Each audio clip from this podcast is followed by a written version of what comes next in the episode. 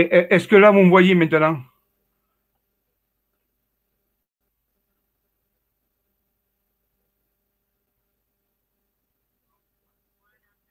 Ah, mais, et, j'étais pas mis en route. J'ai appuyé sur le truc, mais c'est pas mis en route.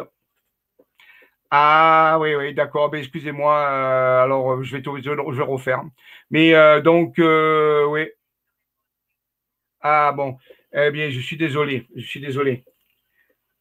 Voilà. Je raccroche, hein? D'accord, merci.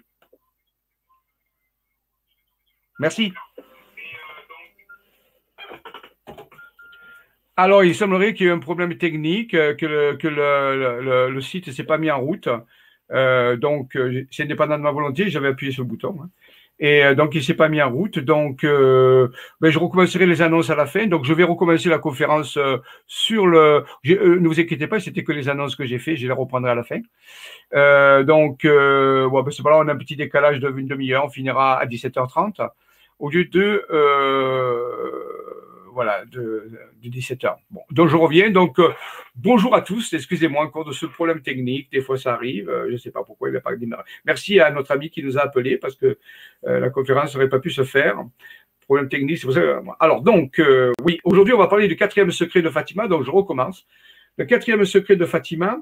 pour cela, je vais faire plusieurs conférences, l'une après l'autre. Euh, et euh, parce que c'est un sujet qui est vaste et, et qu'il faut l'approcher de différentes façons. Moi-même, j'ai eu des expériences, je continue à avoir avec euh, ce sanctuaire de Fatima.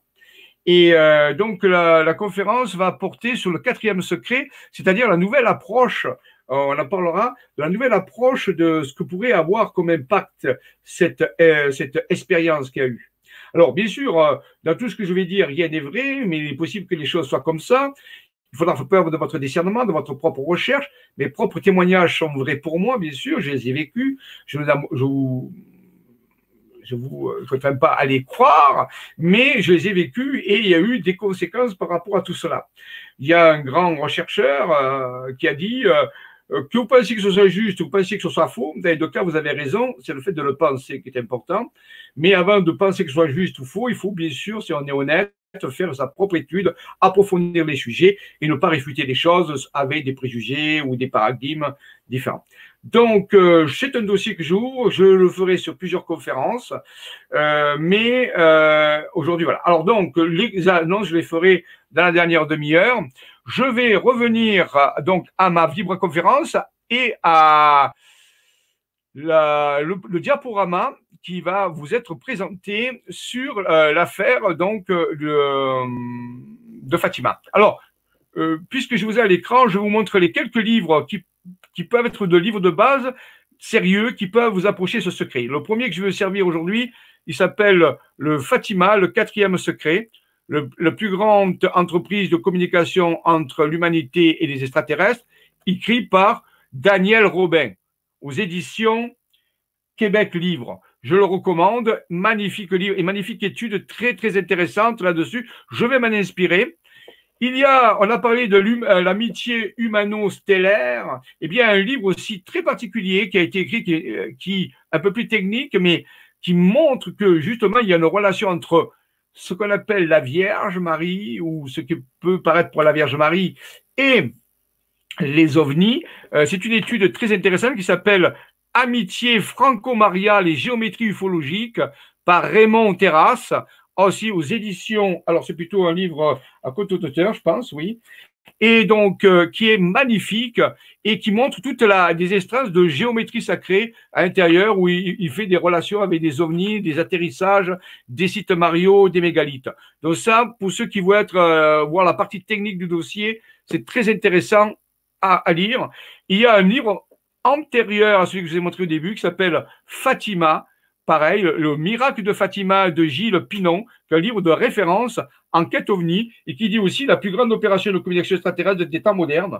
Donc, ce sont euh, ces trois livres sont des, il y en a d'autres bien sûr, hein, très intéressants. aux éditions euh, alors, Interkeltia, Interkeltia, bon, mais enfin, euh, vous pouvez trouver avec le titre et l'auteur. Et, là aussi, des livres documentaires. Donc, vous voyez, il faudrait plutôt se documenter un petit peu, aller aussi sur le terrain, aller à Fatima. J'y suis allé plusieurs fois.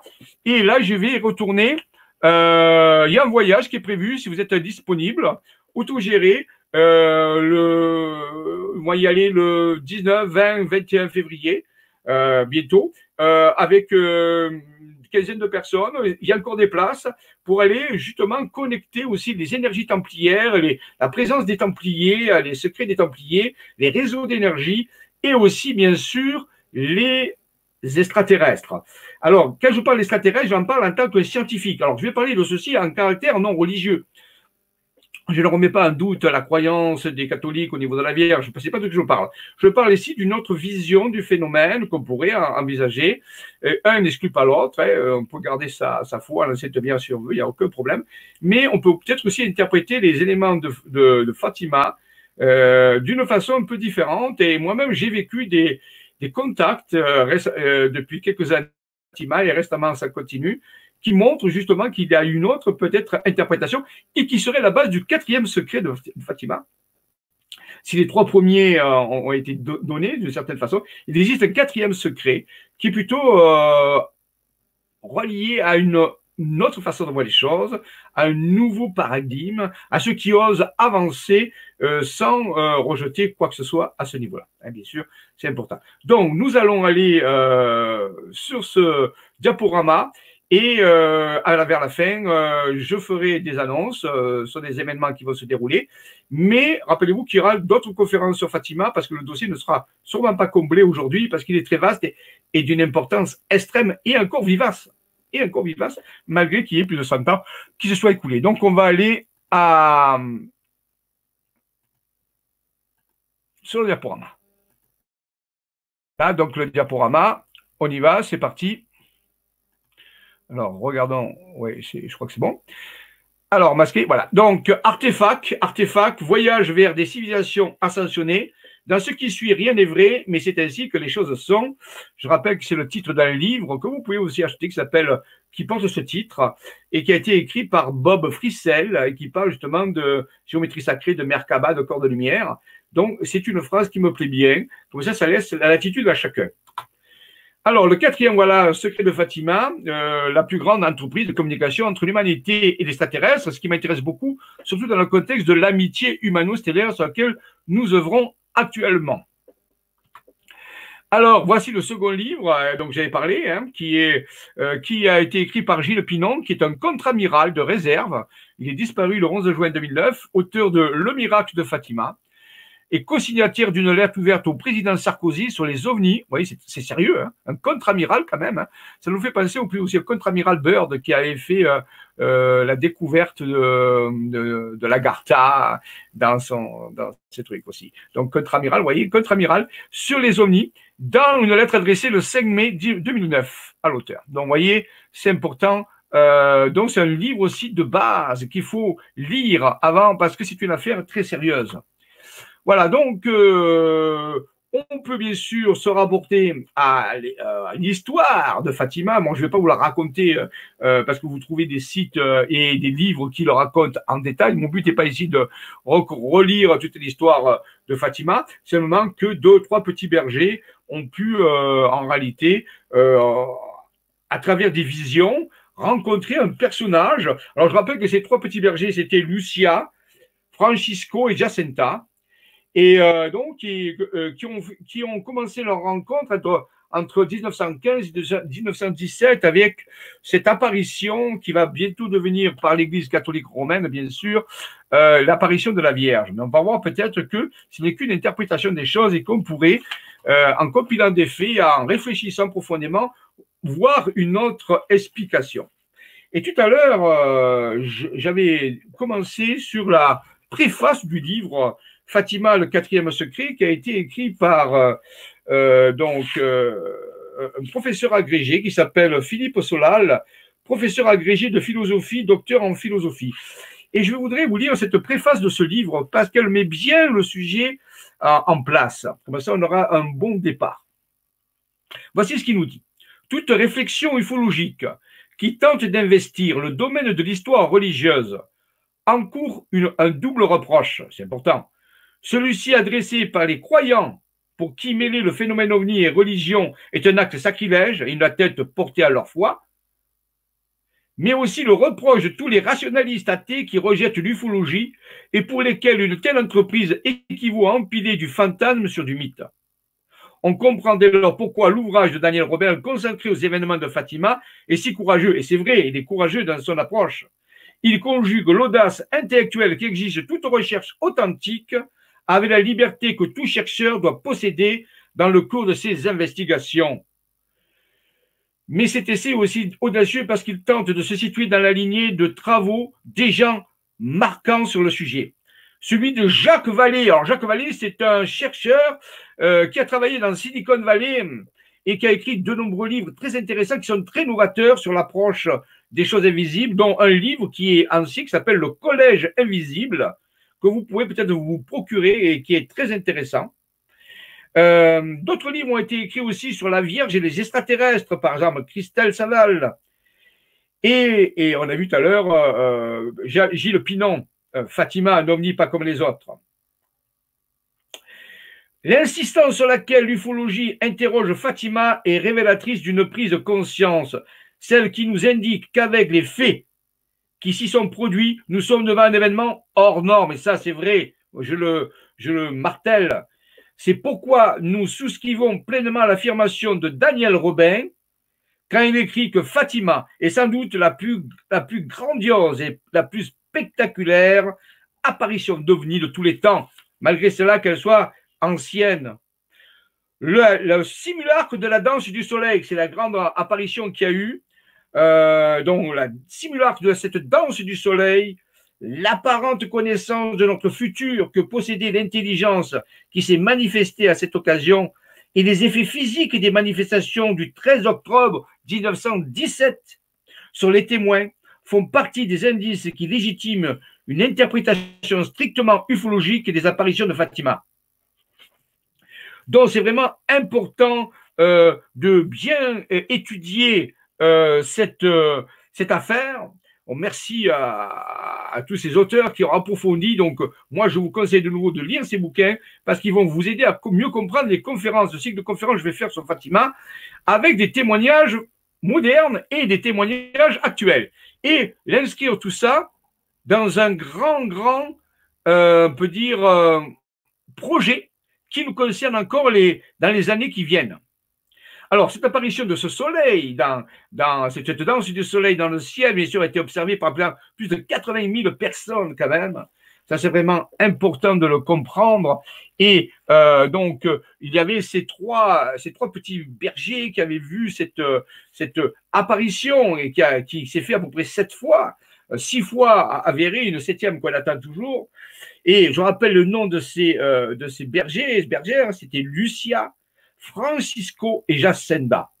Donc ça c'est vraiment important et c'est l'apparition, c'est mis dans un lieu qui se trouve dans le sanctuaire de Fatima actuellement, qui s'appelait avant la Cova da Iria. Voilà, donc ça c'est vraiment important de, le comprendre. Euh, il faut tenir compte du fait que l'intelligence exogène à l'œuvre derrière les apparitions de Fatima avait anticipé et prévu la possible récupération de, cette histoire et que, tout, et que tout cela faisait peut-être partie d'un plan qu'elle avait soigneusement élaboré pour nous. Et ça, je le confirme dans les études actuelles. Il s'avère que l'affaire Fatima a une euh, succession à ce niveau-là. Alors, j'ai dit que l'apparition de Fatima, il y a eu six apparitions en réalité à l'époque et que la Vierge, enfin la Vierge, l'entité euh, qui s'était présentée, qui d'après le, dossier euh, euh, des catholiques et la Vierge, était reconnue comme la Vierge, elle devait se présenter sept fois. Donc on attend la septième fois, et ça on en parlera dans d'autres conférences. Peut-être que c'est ça le quatrième secret, c'est la septième apparition de ce phénomène, mais des centaines, une centaine d'années plus loin, on peut dire, à peu près pareil. On va voir tout à l'heure qu'il y a eu des événements, justement, cent ans plus tard, et donc euh, euh, que l'apparition continue. Alors, bien sûr, notre but, c'est d'étudier cette apparition et de mieux l'analyser. Voilà, donc ici quelques images qui peuvent euh, voilà, montrer ce qu'aurait pu être cette apparition de ce fameux disque euh, en 1917 qui s'est déplacé dans le ciel et qui était observé pendant, euh, pendant quelques temps par 80 000 personnes. Et on m'a donné rendez-vous. Les gens étaient venus à l'époque. On a vu un petit peu, si on revient à l'arrière, un petit peu, vous voyez, des photos de l'époque.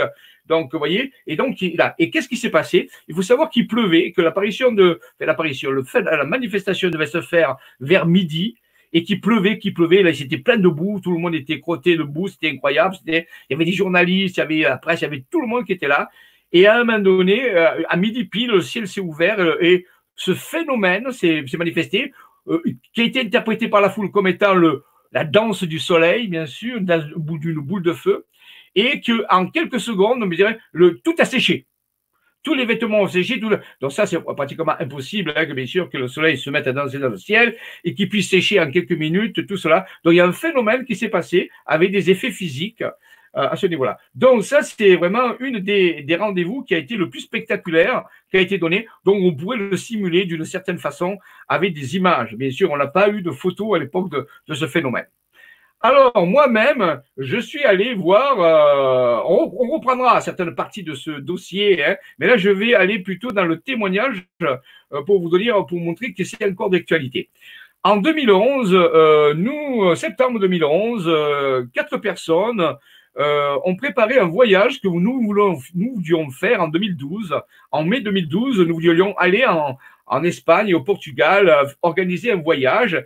Et euh, nous sommes partis à quatre pour le préparer, ce voyage. Et là, je vais vous montrer quelques images de ce voyage et qu'est-ce qui s'est passé pendant ce voyage qui est totalement connecté au quatrième secret de Fatima.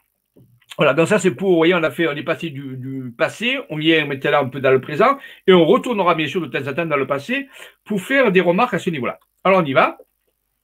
Donc ici, faut savoir que pendant que ce voyage, ce préparation de voyage se faisait, donc en septembre 2011, eh bien, euh, j'étais connecté, j'avais déjà eu des contacts avec certaines civilisations aliénigènes, exogènes, comme on dit, bienveillantes. Euh, depuis des années, j'en ai parlé dans des vibra-conférences déjà, hein, et j'ai montré tout cela. La dernière vibra-conférence, on vous a montré beaucoup de photos.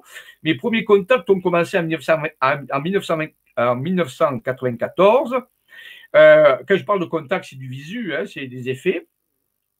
Euh, et aussi, euh, on, dit, on sont écoulés pendant des années. Je n'ai pas, pas recensé le nombre de contacts que j'ai eus, qui sont différents les uns des autres, mais j'en suis à peut-être une vingtaine. Tous différents, tous avec des messages différents et tous aussi avec des, des, des, différentes.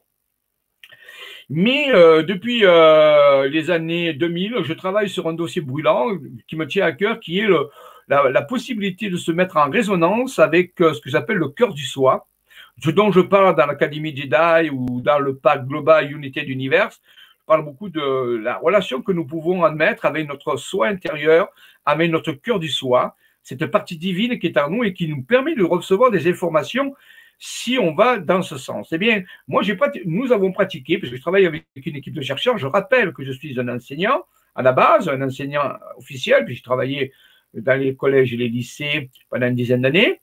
Et je travaille avec une équipe de chercheurs qui sont des gens comme vous, qui, s'intéressent à tout cela, ça fait une vingtaine d'années. Et donc, euh, et c'est justement les personnes qui m'accompagnaient faisaient partie de ces chercheurs, de cette équipe. Mais euh, euh, donc, j'ai mes propres aussi recherches et mes propres ressentis. Et euh, quand le voyage a commencé à un endroit qui se trouvait ici, là, vous voyez, euh, quand on commençait le voyage, au niveau de, on peut dire, euh, voilà, de ce lieu-là, eh bien, de, de l'Espagne, quoi. Euh, eh bien, j'ai reçu une vision de mon être intérieur qui m'a demandé de prendre une carte. On était en route d'acheter une carte de l'Espagne et de prendre avec un stylo, un stabilo que j'avais avec moi. Il m'a montré un schéma et j'ai commencé à dessiner euh, j'étais très étonné à l'époque, hein, c'était en 2011. J'ai commencé à dessiner en suivant les routes euh, avec le stabilo, vous voyez, ça c'est une partie verte, un stabilo vert, une partie rose ici. Là. Il m'a fait dessiner. Il m'a dit, tu vois, ici, il y a un vortex gigantesque. Alors, je ne sais pas si vous le voyez, vous voyez, si je suis ici, là, euh, cette petite forme, la verte, hein, vous voyez, c'est une espèce de, de tracé vert, qui sont les routes en réalité, eh bien, ça ressemble à un vortex. Vous ça, c'est un vortex, c'est un tourbillon dans un fluide. Eh bien, ici, il m'a dit, tu vois, ça, mais il y a un vortex. Je te fais, apparaître un vortex parce que vous allez bientôt euh, rentrer dans des lieux où il y a des vortex, où il y a des portes dimensionnelles. Alors, je dis, il m'a dit, je te le fais dessiner. Alors, c'est pas forcément qu'il est que là, mais c'est un pour, euh, pour t'avertir. Et en même temps, ce vortex, il était conjoint à un autre schéma que j'ai dessiné. Vous voyez, je l'ai fait ici. Là. Eh bien, si vous regardez correctement, on va voir tout à l'heure, eh bien, c'est un animal. M'a fait dessiner un animal. Alors, c'est peut-être pas facile à voir, mais moi, je le vois bien. Ici, il y a le museau. Ici, il y a le, front. Ici, il y a peut-être de nageoire caudale. Un début, ici, une queue, comme ça, oui, à la fin. Et, en réalité, c'est un dauphin, avec un œil ici, euh, sur une des villes qui est là. Et donc, on m'a fait dessiner un dauphin. Je dis, mais pourquoi tu me fais dessiner un dauphin? Il m'a dit, tu comprendras un peu plus tard, tu vas voir, je vais te faire découvrir des choses. Alors, donc, ça, c'était important. Donc, c'était au début, j'étais très étonné. J'ai fait cette carte, j'ai dessiné, j'ai suivi simplement les routes. Et ça commençait bien. Je sentais qu'il y avait quelque chose qui, allait bien faire dans ce voyage. Tout au long du voyage, c'est pareil. Il m'a fait, on m'a donné, dessiner autre chose. Il m'a dit, tu vois, si tu dessines le long de la côte, ici, ben, tu vois comme un visage de profil avec un nez, tu vois, avec un œil qui est ici. Alors, bien sûr, ce sont des villes qui sont là, ce sont des routes. Il m'a dit, c'est le profil d'un personnage que tu découvriras plus tard. Tu verras plus tard, je te donne des informations là-dessus. Ton, ton personnage, il est de profil un petit peu comme les Égyptiens dessinés à ce niveau. On le voit bien ici. Hein. On voit bien son œil ici, euh, qui est une ville qui est ici, avec son nez, et, puis ici sa gorge, bien sûr, et ici euh, son on voit ici les trois d'autres petits schémas qu'on m'a fait dessiner. On retrouve le, vortex qu'on a vu tout à l'heure qui est ici. L'animal qui est un dauphin pour moi à ce niveau-là, avec son museau. Mais on voit qu'il y a deux autres animaux qui viennent se coller ici. Oui, comme museau à museau, on peut dire. Là, le, deuxième, il a c'est son œil, c'est son museau est ici. Et un troisième qui est ici. Vous voyez qu'il est là, hop, avec sa queue, pareil. Et on m'a dit c'est trois dauphins. Et les trois dauphins sont collés par le museau. Ça veut dire qu'ils se collent leur euh, museau et montrent une ville. Et sur cette, dans cette ville, c'est Madrid, la capitale de, l'Espagne. Il faut savoir que j'étais jamais allé en Espagne avant. Hein. Donc on me dit, oui, les trois dauphins, ces trois dauphins euh, désignent Madrid. Moi, j'ai dit, qu'est-ce qu'il y a à Madrid? Il m'a dit, tu le découvriras quand tu arriveras, on te donne des informations. Ça a trait avec les dauphins, ça a trait avec une civilisation qui est reliée aux dauphins. Ah, j'ai dit, bon, euh, d'accord, c'était très étrange en 2011, tout ça, mais je l'avais noté et pour moi, c'était effectif puisque ça apparaissait sur la carte et c'était en suivant les routes, simplement. Voici, je vous montre une image de deux dauphins collés par le musco, ben, c'est à peu près euh, ce qui se passe ici à ce niveau-là. Voilà, vous voyez, voilà, donc Madrid, hein, et ici, on le voit, bon, l'autre, on ne le voit plus parce qu'il a été coupé, mais on voit les deux autres dauphins par le museau qui sont collés ici à ce niveau-là. Donc, euh, c'était des informations que j'avais reçues. Je les ai acceptées. Ben voilà, le, vous voyez, euh, on voit mieux ici, je vous ai mis une image pour comparer. Vous voyez ici, le, ben, on le voit ici, c'est là. Hein. Le museau, il est là, voilà. Euh, la petite nageoire caudale est là, on la voit même ici, vous voyez, une petite bosse. Et regardez la queue, c'est la même. Hein. Alors, ici, alors, c'est comme ça, c'est une remarque, c'est une vision qui m'a montré et que j'ai pu retranscrire sur le carte. C'est comme ça. Euh, il ne faut pas trop aller non plus euh, chercher midi à 14 heures. C'était l'idée. Trois dauphins qui désignaient Madrid avec aussi un visage en profil, on l'a vu tout à l'heure. Euh, et quand je suis arrivé à Madrid, qui était l'endroit où je rappelle les trois dauphins mettent leur nez, mais j'ai trouvé deux fontaines une qui était reliée à Amphitrite et l'autre qui était reliée à Neptune. Amphitrite et Neptune sont mari et femme. Ils étaient tous les dieux les rois et la reine de la mer. De la mer, bien sûr, on voit bien ici, puisque c'est des fontaines avec leurs chars dans de l'eau. Donc c'était Amphitrite et Neptune euh, qui euh, sont reliés à la mer. Et là, d'un coup, il y avait un lien avec les dauphins. Avec les dauphins qui sont, bien sûr, des animaux, des mammifères marins qui vivent dans les océans. Et on m'a dit, tu chercheras, il y a une relation entre Madrid et ses fontaines et ce que tu as fait dessiner euh, au niveau là. Donc, je pense que c'était pour voir si on est, euh, pour tester ma, ma connexion, mon alignement, ma télépathie, ma télépathie. J'étais capable de recevoir des informations, de les dessiner sur notre carte et ensuite de trouver sur le lieu des indices. Euh, c'est un peu comme si on, établissait un contact, voir si on faisait un test de contact, pour si j'étais capable de, voir, de comprendre et de suivre des instructions. Maintenant, est-ce que tout ceci a un sens profond? Oui, sûrement. Mais il n'est pas aujourd'hui le propos d'en parler. On ne va pas chercher pourquoi ils étaient dauphins. Seulement, prenons ça comme un test, comme voir si on répond à un envoi d'influx, si on est capable de le recevoir et si on est capable de réfléchir et de trouver d'autres indices. Hein. Méthode pédagogique, si vous voulez, d'entraînement à la télépathie holographique. À ce niveau-là. Voici Madrid qui était bien à au, rassemblement des trois museaux des trois dauphins. Donc l'information qu'on m'avait donnée était bonne, j'avais bien saisi l'information et j'avais bien trouvé des le résultat. Donc c'était ça qui était important à ce niveau-là. Voici le fameux Neptune avec, euh, euh, bien sûr, on, peut, euh, là il y a les chevaux, mais on sait qu'il y avait des dauphins aussi qui étaient reliés à ce roi des eaux Neptune. Une autre façon aussi de voir sur la route, il y avait d'autres types de cartes que nous avons utilisées. Un jour, je, regarde cette carte qui faisait, qui, rassemblait les principaux sanctuaires euh, qu'on appelle les dieux sacrés, hein, les, les, les, sanctuaires sacrés en Espagne et au Portugal. Et donc, je regardais ça et d'un coup, j'ai eu euh, la, mon être intérieur, mon cœur du soi, m'a noyé une nouvelle vision, m'a dit, écoute, regarde cette carte, il y a quelque chose qui est encodé dans la carte. Ça, représente quelque chose. Alors, j'ai dit, bon, oui, c'est une carte. Et à regarder, à un moment donné, j'ai eu comme une forme de, de vision et j'ai vu un être se manifester dans la carte. Et, et il était encodé dans la carte. Vous voyez, voici l'être. Je l'ai dessiné tel que je l'ai vu euh, par rapport. Et en réalité, il y avait deux êtres. Il y avait un être ici avec son œil, son de profil, un petit peu comme tout à l'heure, à cela. Et pardon, excusez-moi. Voilà. Et un deuxième ici de profil, vous voyez, avec son œil aussi. Et on me dit, tu vois, eh bien, ici, il y a comme une nageoire caudale et c'est encore une queue. Une queue, c'est comme un poisson à deux têtes. On m'a dit, c'est comme un poisson à deux têtes. Et le poisson à deux têtes, bien sûr, il peut faire référence ici à une représentation du dieu Janus.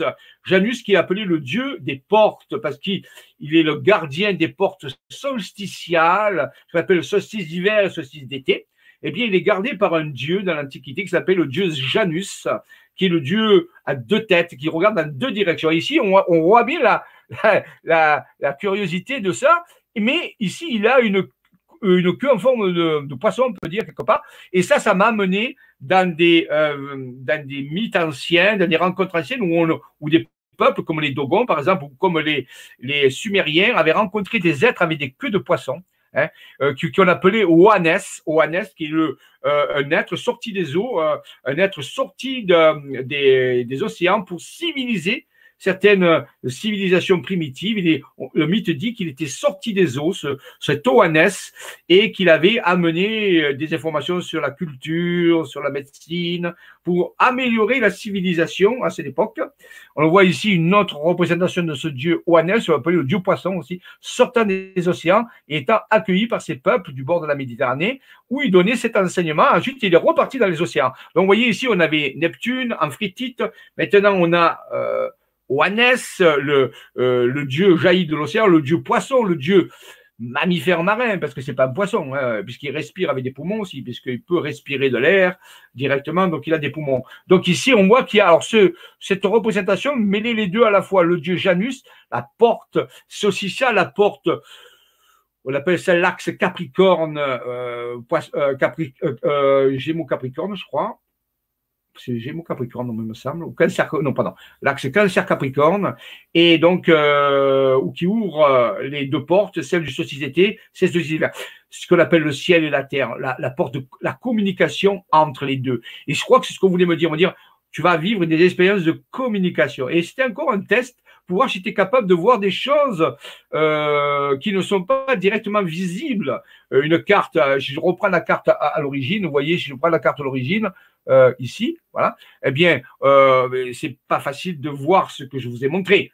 Et ça montre bien que c'est pas ma vision intellectuelle qui l'a fait, c'est une vision intérieure, une forme de télépathie envoyée par le cœur du soi, par les dimensions intérieures de l'être, ou ça peut être aussi des, visions qui peuvent être envoyées par des civilisations alienígenes, des civilisations plus avancées qui sont capables d'envoyer des flux télépathiques. Voilà.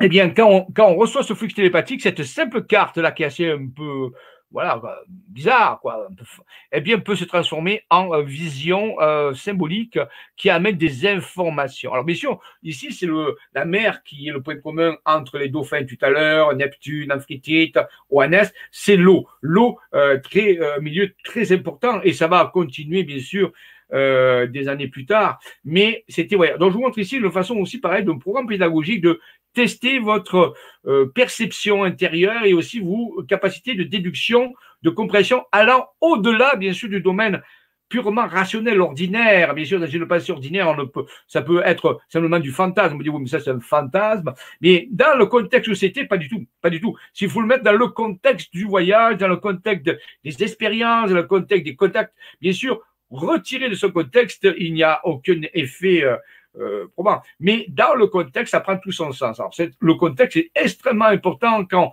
on fait ce genre de recherche. Euh, Rappelez-vous que la physique, la physique quantique nous dit que l'observateur change la nature de l'expérience. Hein. Donc c'est vraiment important. Donc la qualité d'observation, la qualité de réflexion est très importante dans ce milieu-là. Donc continuons notre voyage à ce niveau-là. Et ici c'est pareil, vous voyez, euh, si je prends la, la 4 au niveau du, du, Portugal, eh bien, le fameux visage tout à l'heure, on va le retrouver ici sur la carte. La carte est agrandie, bien sûr, on voit, et c'est près de, de Lisbonne. Voilà. Donc, vous voyez, ici, on a le visage qui apparaît, qui a été euh, reproduit ici. Alors la carte là est plus, euh, plus, euh, une échelle plus petite et ici plus grande. Donc voilà, ici, eh bien là, on me disait, tu vois, on me dit, on va tester ta vision encore plus finement. Tu vois ce personnage que tu as fait dessiner, eh bien, si on prend la carte, on agrandit l'échelle, eh bien, il y a encodé une nouvelle information. Ah, je dis, ah bon, c'est quoi la nouvelle information? Elle dit, regarde bien, regarde bien, regardez bien ce qui va se passer dans ce rond là que j'ai tracé, cet ovale, c'est à Lisbonne, regardez bien ce passage, paf, et si j'amène ces traits, je vois apparaître la tête d'un guépard, dont le, peut dire le port de Lisbonne et devient la bouche. Alors, c'est vraiment important de le comprendre. Vous voyez, alors là, c'est pareil, oui, mais c'est une vision. Oui, mais là, on continue de tester euh, mes, mes, aptitudes à, à, oui, régulièrement les tester sur ce voyage parce que tout cela préparait, bien sûr, quoi? Une expérience très avancée qui allait se faire, justement, je ne vais pas vous dévoiler, dans le sanctuaire de Fatima. Donc, vous voyez, il y a une forme de préparation qui se fait, une, préparation pédagogique, un entraînement. Alors pourquoi un guépard, justement? Eh bien, Le guépard, euh, il peut avoir... Euh, euh, guépard, jacquard, hein, jaguar, guépard, c'est pareil. Eh bien, on m'a amené à une, une information qui s'appelle le Codex de Dresde ou Codex Dresdensis, qui est un manuscrit maya de la région de Chichen du 12e, 15e siècle. Il est composé de 39 feuillets de papier végétal amaté, plié en accordéon. Vous voyez, ça c'est une information vraiment, on peut dire, historique. Chaque feuillet a pour dimension, voilà. Il est peint des deux côtés, sauf quatre feuilles qui sont demeurées vierges. Il est actuellement à la, euh, c'est assez compliqué, voilà le nom, je vous laisse le lire, de Dresde. C'est pour ça qu'on appelle ça le, le codex de Dresde. Le codex Maya, les codex Maya étaient recouverts d'une peau de jaguar. Voilà. Animal sacré et symbole du pouvoir divin. Alors, ce jaguar, eh bien, il est représenté ici. Vous voyez? Alors, j'ai dit euh, léopard, ça peut être un jaguar. pour moi, c'est un jaguar. Donc, c'était intéressant. On me disait, attention, il va y avoir une révélation qui a trait à quelque chose de différent. il va falloir que tu, réfléchisses de façon différente. Alors, voilà, ça, c'est important. Le jaguar est doté d'un sens très aiguisé. Donc, on me disait, ben, il faut que tu aiguises tes sens, tes sens de perception interne, télépathie, euh, intuition. Il est capable de se camoufler dans la jungle. Donc là, ben, il s'est camouflé dans la carte carrément et de se rendre invisible. Donc, vous voyez ici, si voilà, là, il est invisible. Si j'enlève les traits, on le voit pas. voyez, pour le faire apparaître, voyez, là, on le voit pas. Hop, il devient apparaître. voyez, il est invisible. Hop, il apparaît. Donc, c'est vraiment intéressant, hein, jeu. Euh, il vit dans les tanières souterraines et chasse au coucher du soleil. Chez les Mayas, il est l'intermédiaire entre le monde visible des hommes et le monde invisible des esprits. Nous y arrivons dans les manifestations de communication avec des, des, êtres d'outre-espace ou des, des, des intelligences non humaines. Le médiateur, il y a le médiateur entre le jour et la nuit sa puissance et sa beauté en font un symbole de pouvoir, de noblesse et de royauté. Donc, vous voyez, c'était fort important tout cela. Donc, la, vision du jaguar, vous voyez que les visions ne sont pas au hasard, elles sont codées. Alors, bien sûr, ça nous a envoyé au Maya, vous comprendrez tout à l'heure pourquoi. Euh, il y a le Maya qui vient se, se, mettre là. Et on retrouve à Chichen justement, ben, cette idée de ce jaguar qui est là, euh, sur les temples que j'ai moi-même visités. Nous sommes allés là-bas visiter ces temples et nous avons pu euh, faire cette remarque dans les pyramides, dans les temples sacrés. Voyez, voilà, donc ici, je vous même vous faire aller, c'est quand même assez hallucinant la ressemblance que ça peut avoir avec le, le temple de Chichen C'est quand même étonnant. Vous voyez, on le voit le museau, regardez, on voit le museau, on voit l'œil, on voit l'œil, on voit la bouche, on voit la bouche. Euh, c'est, quand même, regardez, même en haut, regardez, ici, il y a tac, regardez, tac. Donc, c'est quand même assez hallucinant. Alors, bien sûr, c'est dur à croire mais ce n'est pas fait pour l'intellect, c'est fait pour l'être ou la vision profonde intérieure, les contacts que nous allons avoir avec d'autres dimensions, avec des événements qui sont en train d'arriver, nous euh, interpellent à l'intérieur de nous, pas l'intelligence rationnelle, elle est totalement dépassée, elle va rejeter tout cela, et c'est normal, elle n'a pas été entraînée pour cela. Il va falloir que nous faisons appel à une intelligence non linéaire, ou je dirais presque quantique, dans le sens différent qui utilisent un fonctionnement cérébral différent. Un petit peu comme les ordinateurs quantiques actuels vont bientôt remplacer les ordinateurs analogiques que nous avons, parce qu'ils sont dépassés. Nous avons besoin d'aborder une, révolution dans l'informatique qui s'appelle les ordinateurs quantiques et qui ne fonctionnent pas du tout de la même façon que les ordinateurs analogiques actuels. Donc, c'est un petit peu en disant, si tu n'as pas, on me disait, si vous voulez, si tu n'as pas cette forme de pensée non rationnelle, de pensée intuitive, une pensée profonde, ben, tu ne pourras pas saisir ce qui va se passer ou tu ne pourras pas vivre les événements que nous allons te présenter. C'était ça ce qu'il voulait nous dire. Voilà. Donc ensuite, bien sûr, nous sommes allés euh, dans notre voyage de préparation, préparation voyage, euh, je rappelle en septembre 2011, bien à Fatima. Fatima qui est pas de Tomar aussi, qui est très important, Tomar. Vous verrez, le dossier est assez vaste. Tomar qui est un, des, appelé le couvent du Christ, qui est un endroit templier d'une extrême importance et magnifique. Tomar, c'est un des lieux les plus magnifiques reliés aux Templiers alors, Fatima, alors j'allais à, Fatima et il faut savoir que je n'y allais pas euh, euh, à l'époque, en 2011, je n'avais pas du tout. Euh, j'allais visiter Fatima simplement historiquement. Pour moi, il n'y avait pas d'intérêt profond. Hein. Voilà, je veux dire, j'étais pas dans une démarche religieuse. Je, j'y allais parce que c'était historique, si vous voulez. Voilà, il y avait eu une apparition, c'était intéressant, le sanctuaire à visiter, mais j'y allais pas avec vraiment, voilà, pas une envie profonde. Hein. Voilà, simplement une visite à Fatima à l'époque. Voici un lit euh, des, schémas énergétiques euh, qui ont été euh, mis dans un livre écrit par Georges Prats. Georges Prats est justement un, chercheur en radionique, en géobiologie, qui est décédé et qui a écrit de nombreux livres comme l'architecture cosmique, qui sont magnifiques. Et là, il nous présente une, une, un quadrillage de l'Europe, une partie de l'Europe et de l'Afrique, à travers les réseaux sacrés, les réseaux ce qu'on appelle les réseaux d'or, les réseaux de palladium, les réseaux d'argent, qui sont des pas des réseaux euh, métal euh, euh, durs, hein, mais ce sont des réseaux d'énergie. On les appelle comme ça parce qu'ils ont la vibration du métal, mais il n'y a pas de métal, si vous voulez. Hein. C'est sûrement vibratoire. Donc la Terre est, parcourue, la, la, planète Terre est parcourue d'une somme de réseaux qu'on appelle réseau d'or, réseau d'argent, réseau de palladium, réseau de cuivre, et, ils quadrillent la planète. Et quand ces réseaux passent par des lieux, ils apportent une vibration, une énergie très puissante à ce lieu. Vous voyez que euh, les mailles du réseau sont quand même assez grandes. Hein. Ils sont pas ce type de réseau-là, qui sont des réseaux mondiaux, ont des grandes mailles. Hein. La maille fait presque la France. Regardez là voyez, cette maille-là, elle est très importante. Donc, vous voyez, il n'y a pas des nœuds de partout. Alors, bien sûr, quand deux réseaux se croisent, quand deux lignes se croisent, eh ça fait un nœud. Alors, l'énergie est encore plus puissante. Alors, ça, c'est vraiment important pour ceux qui connaissent un petit peu cette, cette démarche scientifique, qui est la radionique, la géobiologie. Euh, c'est très important. Donc, Retenons simplement que la France est quadrillée, euh, enfin la France, le monde est quadrillé par un réseau métallique qu'on appelle de vibrations et il y a différents types de vibrations. Je vous dis d'or, mais euh, cuivre, mais alors bien sûr en fonction du métal, la vibration est différente, bien sûr, et l'intensité est différente. Alors vous voyez, ça montre la France, ça montre un petit peu l'Europe et ça, montre aussi ben, une partie de l'Afrique. Alors ce réseau s'étend bien sûr sur le monde entier. Eh bien, regardons un petit peu ce, petit peu ce réseau. Ici, nous avons par exemple une ligne de palladium qui vient euh, travailler un, réseau simple d'or. Vous voyez, ça c'est le réseau simple d'or. Eh bien, le réseau simple d'or, il passe par trois lieux Thomas, où les Templiers s'étaient établis, où c'est magnifique. Fatima, curieusement, il passe à Fatima. Et il passe à euh, Baltala, qui est aussi un lieu très particulier et très puissant, un sanctuaire très puissant. Et ça, c'est pour l'horizontal, donc simple réseau d'or.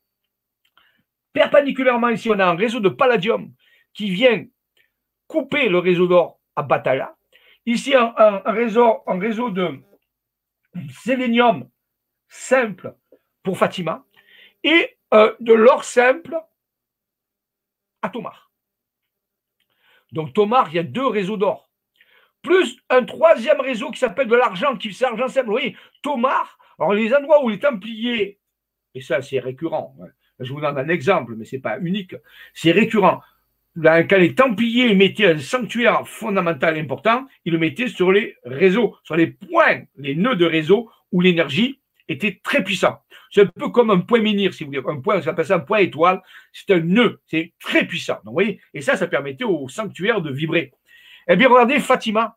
Fatima, lui, est le point de rencontre toujours du réseau simple d'or, d'un réseau double de platine.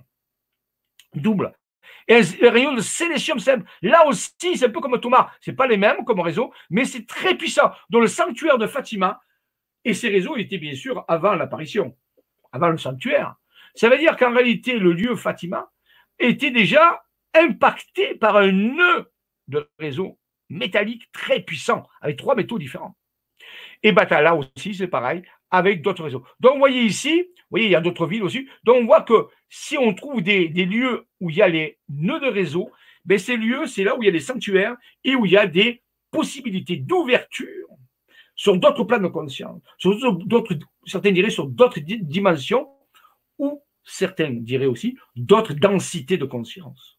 Alors ça, c'est extrêmement important de le comprendre pour comprendre la suite. Les apparitions, les phénomènes ovnis, surtout dans le livre, rappelez-vous de l'étude du gars qui s'appelle Raymond Terrasse, Amitié franco-mariale et géométrie ufologique le démontrent. Les, alors c'est pas systématique, mais les atterrissages d'ovnis, les, ben, les obéissent à une géométrie. Cette géométrie est structurée autour des réseaux d'énergie. C'est comme si, on peut dire, les ovnis, certains ovnis aimaient les nœuds énergétiques.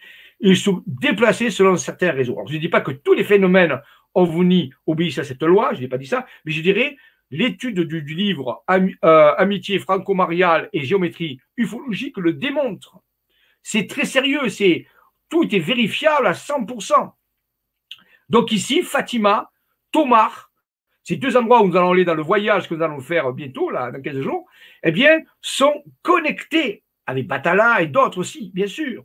Et bien sûr, après, en France, on va avoir des villes comme Lourdes, on va voir que des villes comme Chartres, par exemple. Hein, on a des endroits comme Lourdes, euh, très importants, qui ont un nœud aussi énergétique.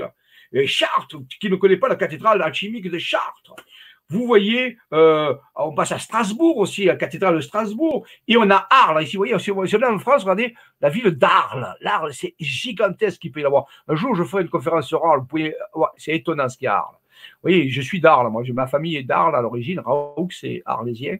Et donc, il y a un grand secret parce qu'il y a un nœud énergétique, vous voyez. Alors, ça veut pas dire que c'est que là qu'il y a des. Non. Mais c'est un gros indice. Donc, ça, c'était important de le comprendre. Il y a un autre livre euh, qui est à peu près introuvable maintenant, qui a été écrit par une personne qui s'appelle Félicier, s'appelle La Rose de Notre-Dame, et qui démontre aussi une autre approche complémentaire de ça. Et ce livre nous dit qu'en réalité, on retrouve les, là, la France, là on part sur la France, mais c'est bien sûr, ça se prolonge dans tous les pays. Euh, la France est, est, parcourue par des réseaux d'énergie, ce que certains anciens appelaient la wivre, le dragon, hein, ce sont les énergies de la Terre, un petit peu comme des, tissus nerveux, on pourrait dire, comme des, des endroits où l'énergie de la Terre circule. Et, et, et, curieusement, les autoroutes qui ont été tracées euh, suivent la, la, plupart de ces, euh, de ces réseaux d'énergie. Hein, là, vous voyez les réseaux d'énergie, ce n'est pas les autoroutes que vous voyez, hein. c'est les réseaux d'énergie. Eh bien, les autoroutes suivent pratiquement les, les, euh, les réseaux d'énergie. C'est assez curieux à, réfléchir quand même. Hein. Voilà. Et donc, on voit que c'est ce tissu nerveux, ce tissu où l'énergie de la Terre, la wivre, le dragon, euh, la tarasque aussi, ça porte plein de noms, cette énergie, euh, ou appelons ça l'énergie simplement tellurique, circule euh, dans un pays et dans le monde entier. On l'a vu tout à l'heure, les réseaux planétaires, eh bien, il y a de sous-réseaux, hein, parce qu'il y a, c'est un peu fractal, si vous voulez, il y a des grands réseaux, puis des réseaux moyens, puis des petits réseaux, et tout ceci s'enchevêtre l'un dans l'autre. Ça, c'est très important de comprendre comment ça fonctionne, parce que tout ce qui va se passer dans le futur, dans les événements, le quatrième secret est relié à Angoissa. Ça, plus autre chose. Alors, allons-y. Eh bien, euh, ce livre, euh, La Rose de Notre-Dame, on nous explique que les Templiers, par exemple, pendant 200 ans, ont, installé des cathédrales, les chapelles, les églises, non pas au hasard, mais selon un réseau particulier qu'on appelle la Rose des cathédrales, et dont le centre est Notre-Dame de Paris. Par exemple, le, ici, le centre, c'est Notre-Dame de Paris. Alors, on sait ce qui s'est passé il n'y a pas très longtemps à Notre-Dame de Paris.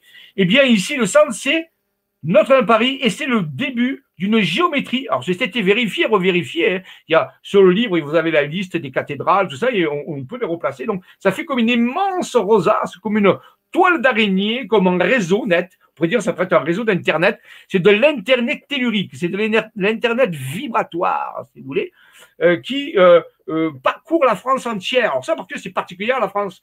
C'est particulier aux Templiers. Ah, cette rose n'existe pas ailleurs dans un autre pays. Il y a peut-être autre chose dans ce, dans ce pays. Mais là, c'est la France, ce réseau. Et bien sûr, ce réseau se connecte à quoi?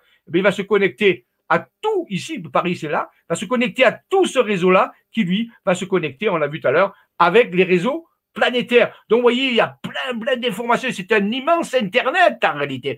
Un immense Internet vibratoire qui, qui, qui ne demande qu'à être activé, qui demande à être parcouru.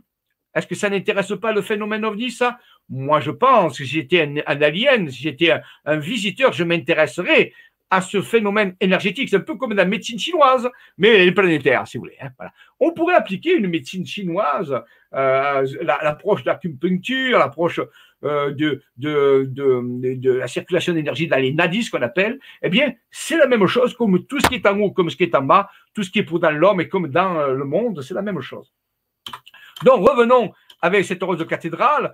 Et bien sûr, sur des points clés où il y a, des mailles dans ce filet, il y a ce qu'on appelle des vortex, des, vortex gigantesques qui s'ouvrent, euh, qui permettent de connecter l'énergie du ciel et de la terre, d'équilibrer l'énergie cosmique et l'énergie tellurique qui provient. Donc, voyez, ça c'est important. Euh, donc, s'il y aurait un déséquilibre entre les énergies qui viennent du ciel du cosmos et des énergies qui sont dégagées par la Terre, mais eh c'est comme une pathologie.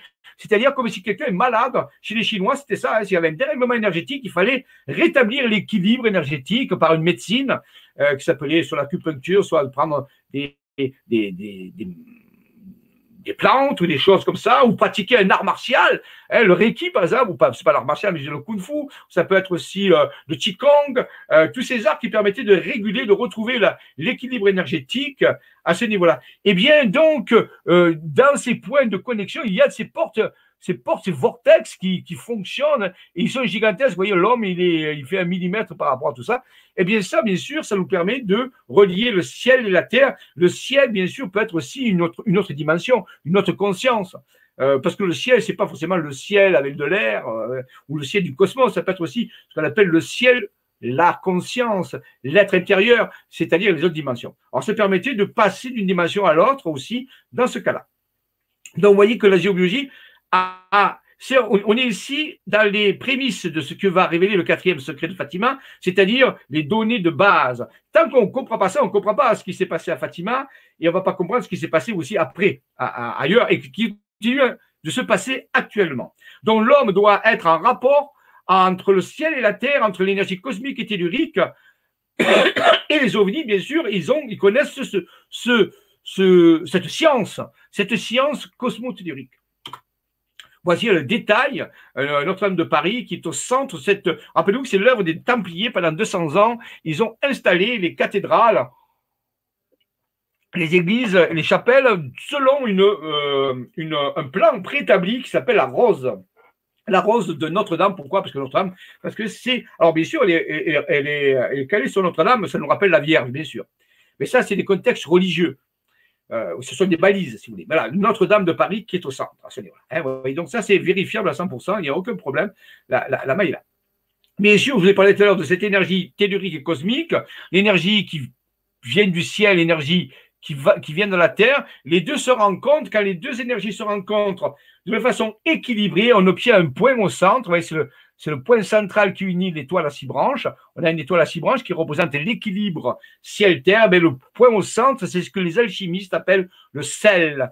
Le sel, le sel, c'est euh, ce qui permet la transmutation alchimique en réalité. Donc le point central, c'est le septième, le septième point.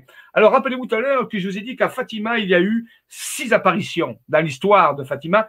Il y a six apparitions et la, et la personne qui est apparue, euh, l'entité qui est apparue, que certains ont pris pour la Vierge dans le monde catholique, mais pour l'instant, on réserve notre euh, identification, eh bien, elle dit j'apparaîtrai une septième fois. Et cette septième fois ne s'est pas encore faite. Et nous verrons dans d'autres conférences dans la suite que peut-être elle s'est passée sous nos yeux sans le voir. Donc, quelque part, c'est le septième, c'est le, point central, ce qu'on appelle le sel, euh, chez les alchimistes. Euh, euh, bon, si on parle d'alchimie, on parle de soufre et de mercure, mais ici, on va parler de d'énergie tellurique, l'énergie cosmique, qui se rencontre à un point central, qui est le point d'équilibre, qui est le point jaune, qui est là, qui est le septième. Le septième sou, pourquoi pas, c'est le septième point, la septième apparition de cette entité. Voilà, euh, c'est tiré d'un livre de Stéphane Cardinal euh, qui euh, nous parle aussi de, cette structure énergétique et on voit comment l'homme est structuré énergétiquement. vous avez plein de d'auteurs, Stéphane Cardinal est, quelqu'un qui a beaucoup écrit aussi sur la géobiologie. ses livres sont magnifiques. Et ici, il nous montre un petit peu la circuiterie interdimensionnelle, ce que je vais aborder un petit peu dans le prochain pack du Global Unité d'Univers, qu'on a dit la circuiterie interdimensionnelle, si on ne comprend pas que l'homme est construit à la fois de matière visible et de structure invisible, on ne comprendra pas tout ce que je vous ai dit ici. Donc ici, on voit bien que cet homme a toute une circuiterie interdimensionnelle au niveau des mains, au niveau du crâne, avec des tubes d'énergie, et qui reçoit ainsi des informations. Et je pense que c'est à ce niveau-là qu'on a voulu m'éduquer dans, le début du voyage en m'envoyant des visions et me faire tracer sur des cartes. C'est pour voir si, mes tubes fonctionnaient. voilà, quelque part, parce que c'était en préparation, bien sûr, d'une grande expérience qui allait se faire bientôt.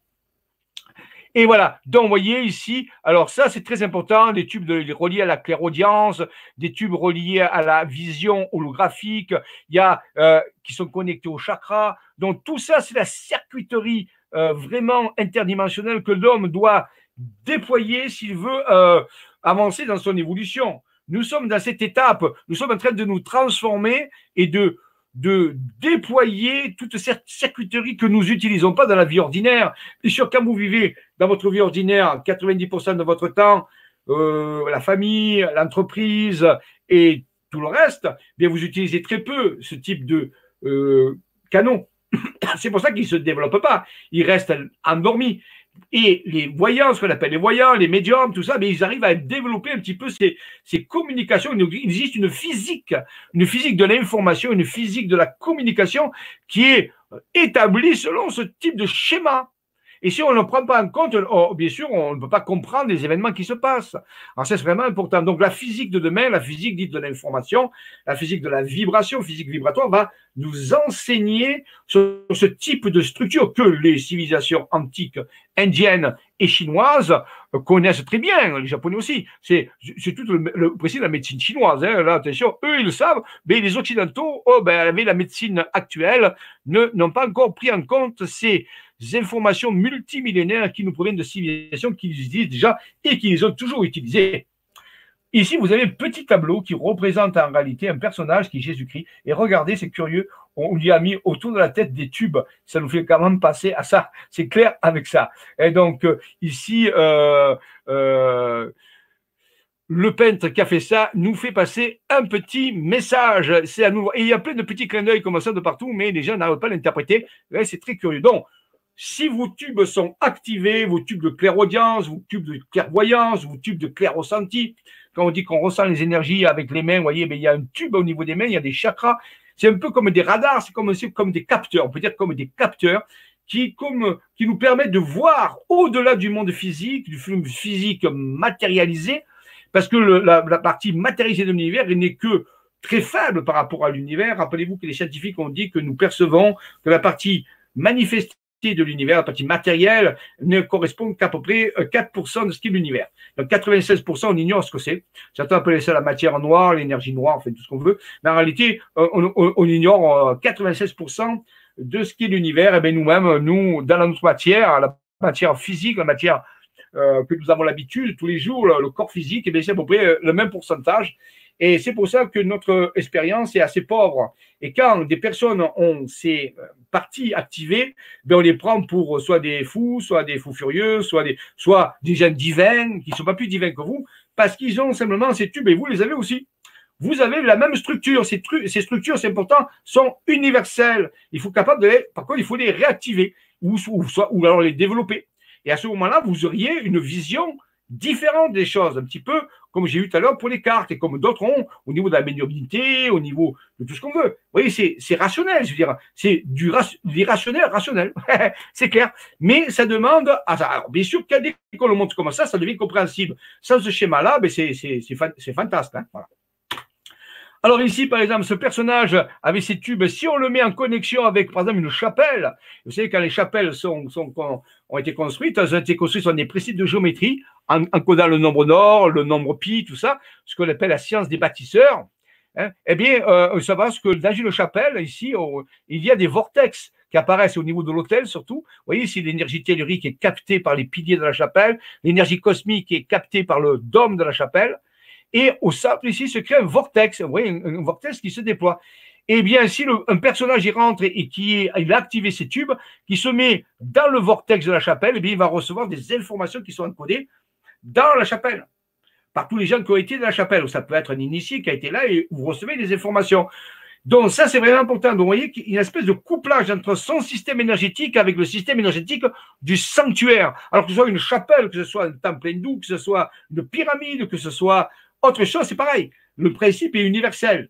Donc à ce moment-là, dès que mes tubes sont déployés, les tubes de perception interne que j'appelle, eh bien, je peux rentrer en résonance avec des vortex cosmotellurique qui unit le ciel et la terre. C'est une véritable ingénierie que je vous montre ici. Ici, on a affaire à de l'ingénierie spirituelle. Ça se comprend, vous voyez Donc ça, c'est vraiment... Alors, bien sûr, si on est harmonisé, si on a pu, ces tubes sont harmonisés, si on est par exemple, dans le cœur, si on sent paix, eh bien, on va ressentir un sentiment d'élévation, ce qu'on appelle l'élévation spirituelle, l'élévation de la fréquence vibratoire. Ça se fait tout seul. Mais il faut que les tubes soient ouverts, déployés. Il faut que vous soyez en paix dans votre cœur, parce que le cœur est un chakra fondamental dans le processus. Mais ça, on le verra dans le pacte global d'unité d'univers. Et donc, à ce moment-là, eh bien, voyez ici une photo d'un vaisseau qui a été pris par mon ami Raymond Spinozzi il n'y a pas très longtemps. Eh bien, ces vaisseaux, ils adorent venir se connecter à ces réseaux d'énergie. C'est compréhensible, leur énergie est comme attirée par ces structures. C'est pour ça que beaucoup de vaisseaux ovnis, euh, euh objets non identifiés, euh, passent sur des lignes d'énergie, on a vu tout à l'heure, mais aussi passent au-dessus des sanctuaires. Ils sont comme aimantés, dirigés. C'est comme s'ils percevaient ces énergies. Peut-être ont-ils des technologies plus avancées que les nôtres qui leur capables de, voir euh, une représentation de ces énergies, comme une espèce de phare, comme une espèce d'émetteur. Et, là, ils, pourraient établir une cartographie. Peut-être qu'ils voient le monde d'une façon différente de nous. Ils voient avec des points d'impact d'énergie qui seraient dus à la répartition de ces sanctuaires ou de ces nœuds énergétiques. Et bien sûr, un humain qui se trouve en, train de fonctionner dans ce réseau, il apparaîtrait clairement sur leur radar, on pourrait dire d'une certaine façon. Un radar différent des radars des avions, mais un radar qui permet de localiser ces tourbillons d'énergie. Alors, vous voyez, c'est très rationnel comme idée. Hein on commence, oui, je vous fais comprendre euh, comment ça se construit? L'homme, avec ses perceptions, euh, multidensité, les sanctuaires qui ont été construits par les anciens selon nous, euh, maîtrise de la géométrie sacrée, de l'architecture sacrée, qui est une véritable ingénierie énergétique, et les vaisseaux aliénigènes, exogènes, qui proviennent d'autres dimensions et qui sont comme attirés par ces réseaux d'énergie. Vous voyez, une espèce de résonance qui se fait. Quand les trois sont alignés, on peut dire que la personne peut avoir un contact. Quand l'homme, il est ouvert, c'est son réseau énergétique multidimensionnel est ouvert, qui se met en résonance avec le vortex du sanctuaire et qu'à ce moment-là, un vaisseau passe, on peut dire que les trois sont alignés et il y a un transfert d'informations. Une résonance qui se fait avec un transfert d'informations. Le, les occupants du vaisseau peuvent envoyer de l'information télépathique euh, à la, personne, par exemple, à travers son canal de clairaudience, de clairvoyance, il peut entendre des voix, il peut voir des choses, il peut voir une vision. Vous avez des canaux de, je l'appelle de vision holographique, qui, qui comme des hologrammes de perception interne.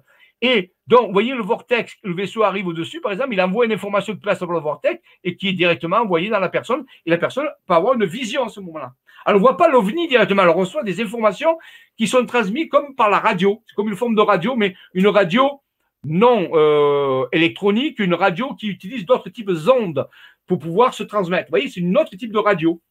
Euh, appelons ça une radio éthérique ou peut-être une radio scalaire ou tachyonique. C'est une type, mais ce sont de la science du, futur. C'est cette science que les ovnis connaissent et que les anciens connaissaient puisqu'ils ont bâti les temples d'une certaine façon.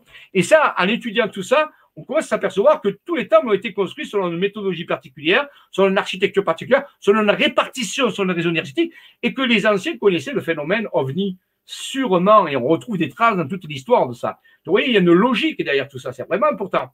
Alors, si vous voulez avoir des contacts avec des, des, êtres exogènes qui viennent d'autres espaces ou d'autres dimensions, mais il faut commencer à développer vos réseaux de communication internes, vos chakras, vos tubes de communication. Ça, on le fait dans l'Académie Jedi. Par exemple, l'Académie Jedi, on apprend à faire ça.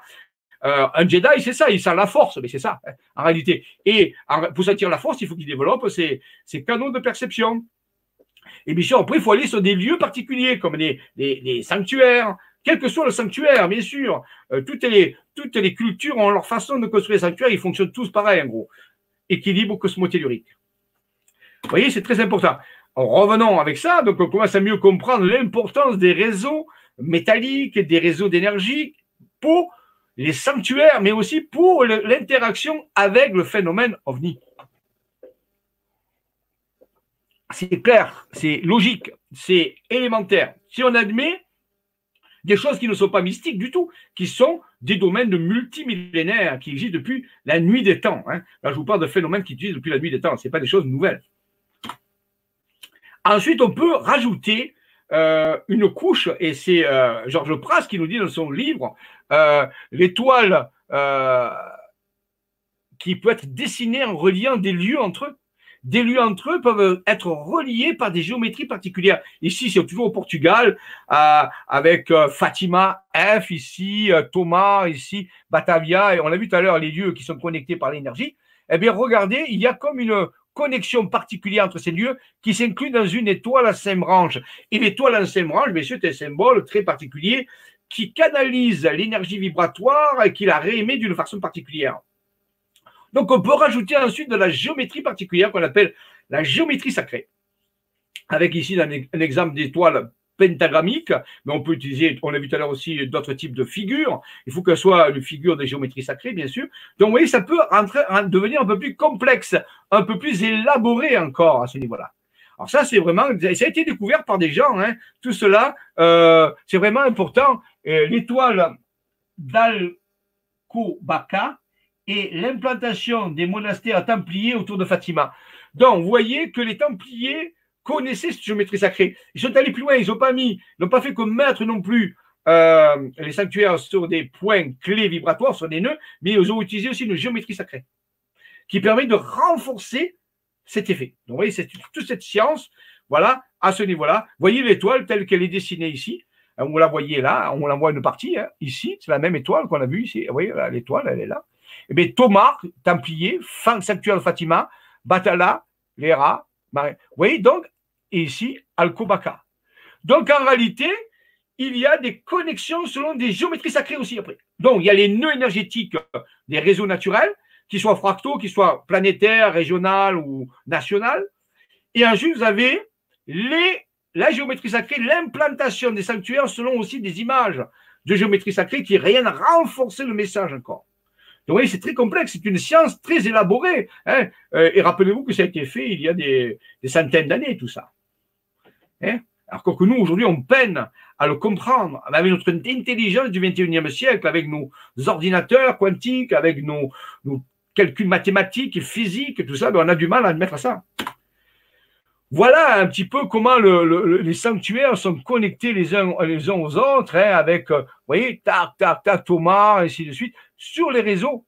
Donc, euh, Thomas, le grand, le grand site de Templiers, euh, on l'a vu tout à l'heure, tous ces sanctuaires-là sont tous connectés à travers ces réseaux, ces réseaux d'énergie. Et on voit que Fatima est vraiment un lieu très particulier. Ça semble être un lieu fondamental. Regardons, revenons un petit peu. Voyez, ici, Fatima, au centre de l'étoile, ici connecté ici, pas très loin, ici, là, dont Fatima semble être un nœud d'une. Il y a d'autres nœuds, mais ce nœud semble être une porte fantastique. Est-ce que c'est ça le quatrième Est-ce que c'est on est sur la route du quatrième secret? Je le pense.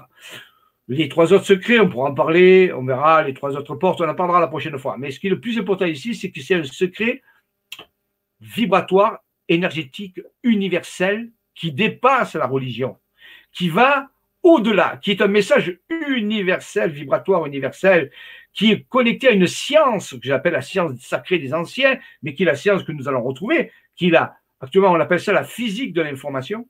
Et donc en réalité, et c'est un grand boom, hein, de grands physiciens commencent à me parler.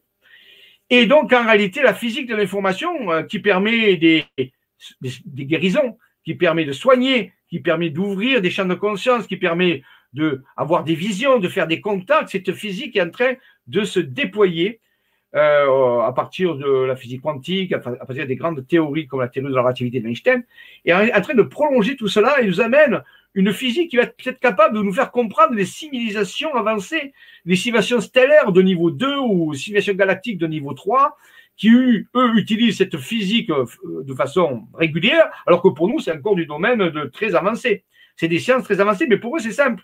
Et donc, si on veut comprendre leur façon d'interagir avec nous, il faut comprendre leur physique. Et leur physique s'appelle la physique de l'information. Disons ce que nous appelons actuellement, comment ça s'appelle la physique de l'information.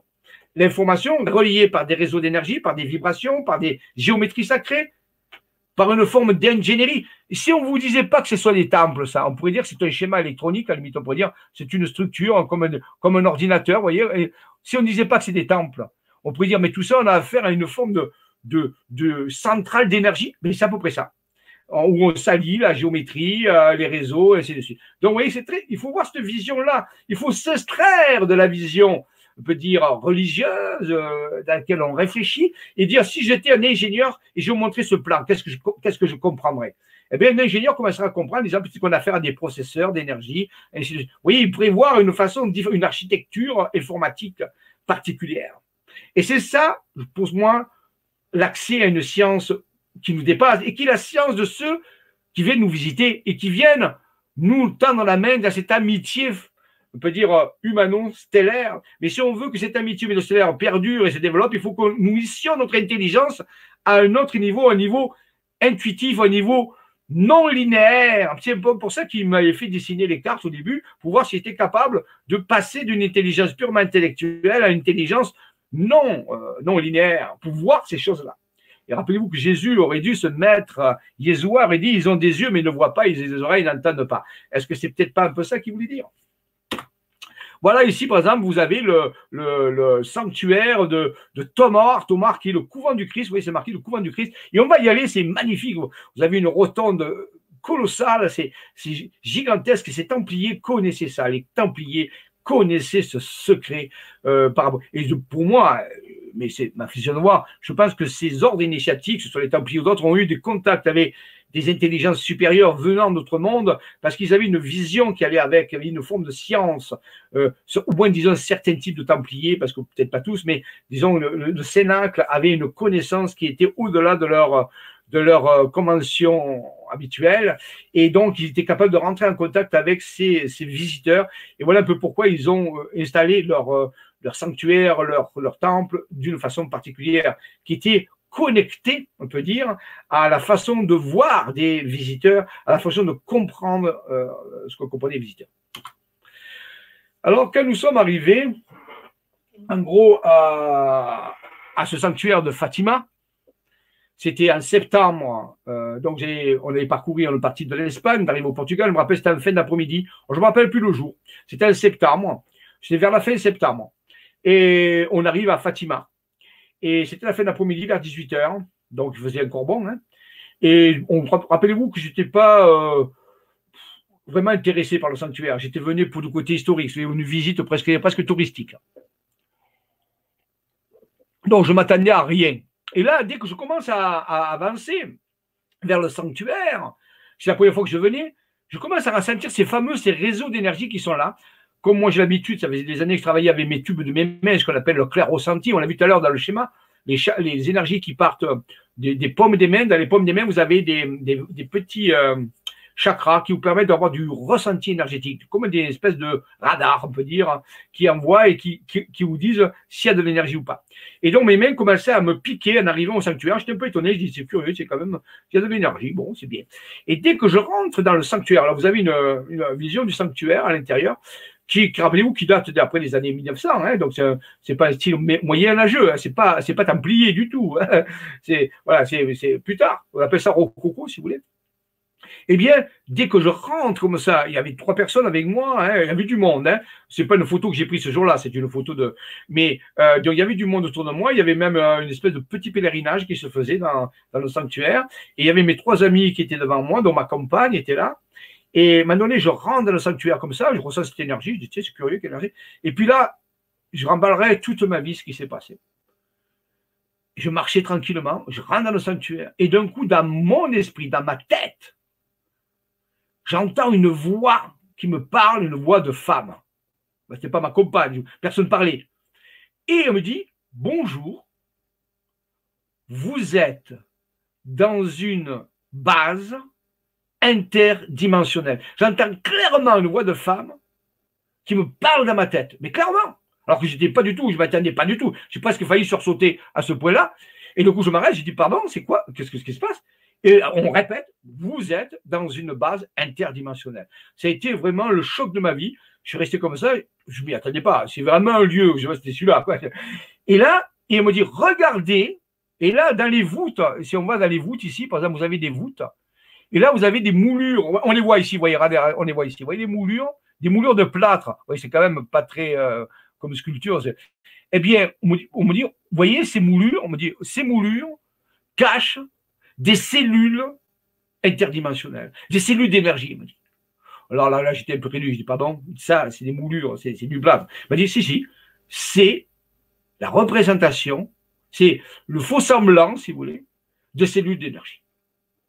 Et c'était insistant dans ma tête. Alors, bon, ben, j'ai lâché prise, euh, j'ai dit d'accord, et j'ai commencé petit à petit à m'avancer ici dans les travées. il y avait plein de gens qui, étaient sur le côté parce qu'ils allaient voir un, sarcophage, parce qu'il y a des sarcophages, bien sûr, des, personnes qui avaient des voyants, les petits voyants qu'on a vus tout à l'heure, qui ont eu euh, l'expérience avec cette entité, qu'on a dit que c'était la Vierge. Mais personne n'était au milieu, tout le monde faisait le tour, passer derrière là, passer derrière la chaise oratoire qui est là.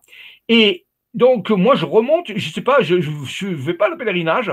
Je, j'étais tout seul parce que tout le monde me regardait d'un drôle d'air en disant qu'est-ce qu'il veut, celui-là, pourquoi il passe par là, alors que tout le monde faisait le tour. Et parce que la, voix euh, m'indiquait, m'a dit, on va vous expliquer quelque chose. Et on me, fait arriver pratiquement au cœur. vous voyez, j'étais, tout le monde me regardait parce que j'étais, à, j'étais pas à compte courant, mais j'étais pas à un endroit où tout le monde était. Et à un moment donné, on m'a commencé à me montrer différentes structures dans le sanctuaire en m'expliquant que c'était des morceaux de la base. En réalité, ça cachait derrière une base. C'est comme s'il y avait une base multidimensionnelle dans laquelle le sanctuaire s'était construit. Alors, c'est, c'est, à peu près hallucinant de, de croire cela mais je n'étais pas en train de le croire, j'étais en train de le vivre. Donc en réalité, et on va m'expliquer que chaque tableau, sa signification, dans le cas de la base, pas dans le cadre du religieux. On m'a dit, voilà, il y a un tableau, il y a un coup de telle information. Et ça a duré à peu près une demi-heure. Et, et sincèrement, je ne me rappelle pas de tout. Mais je sais qu'on m'a expliqué des choses importantes. Ça me parlait, et ça, parlait, ça parlait. Puis à un moment donné, ça arrêté. On m'a dit, voilà, c'est fini. Alors moi j'ai dit, c'est, ouais, c'était abasourdi. Il y avait une énergie qui montait, c'était colossal. C'était, j'étais presque fébrile pour vous dire. J'étais, j'étais vraiment, je, tremblais à l'intérieur de moi parce qu'il y avait une énergie colossale. Alors que la plupart des gens autour de moi ne ressentaient rien. Les gens vivaient leur, leur truc. il semblerait que c'était comme moi qu'ils avaient ciblé. Enfin, il y aurait peut-être d'autres personnes, mais je ne sais pas. J'étais ciblé dans le, dans le public et on m'avait montré ça. Mais les autres n'avaient pas l'air, et mes trois amis n'avaient pas ressenti euh, ils avaient ressenti un petit peu d'énergie, mais ils n'avaient pas ressenti, ils n'avaient pas vécu l'expérience. Donc c'est quelque chose qui était ciblé pour mon cerveau, c'est quelque chose qui était ciblé pour mon, énergie et qui était dans ce qu'on appelle un spectre très réduit de projection. C'est comme une espèce de faisceau laser, quelque part, qu'on avait envoyé. Et donc, à un moment donné, on quitte le, sanctuaire. Et alors, le sanctuaire, il est là. Et on descend les marches qui sont là. Vous voyez, on, sortait par là. Et là, quand j'arrive au niveau des marches, donc là, vous voyez, pris de l'autre côté, hein, vous voyez, on est en face, là. Ici, je vois au loin ça, c'est à peu près la même vision, mais d'autre côté, je vois un pilier et dessus, c'est un Christ. C'est un Christ qui regarde vers où je vous montre, mais qui tourne le dos au sanctuaire. Il est, il est doré. Et quand je descends, je commence à descendre les marches, de nouveau, un champ d'énergie colossal, encore plus fort que dans le sanctuaire, se met à crépiter autour de moi. J'ai même le cœur qui s'est mis à battre. Je sentais comme parcouru de mais c'était presque physique, comme de l'électricité, comme si j'étais, je touchais du 110 volts par exemple, et donc je, descendais des marches et j'avais les yeux ouverts, et d'un coup, sur le colonne, alors rappelez-vous, j'étais là-bas, là c'est une photo prise de l'autre côté, mais j'étais ici, j'avais à peu près la même vision. Et ici, qu'est-ce que je vois? Je vois un vaisseau, un vaisseau qui est noir comme ça. Alors ça c'est une reproduction. Il était un, ou à peu près ça, comme ça, posé à l'endroit où il y avait la colonne.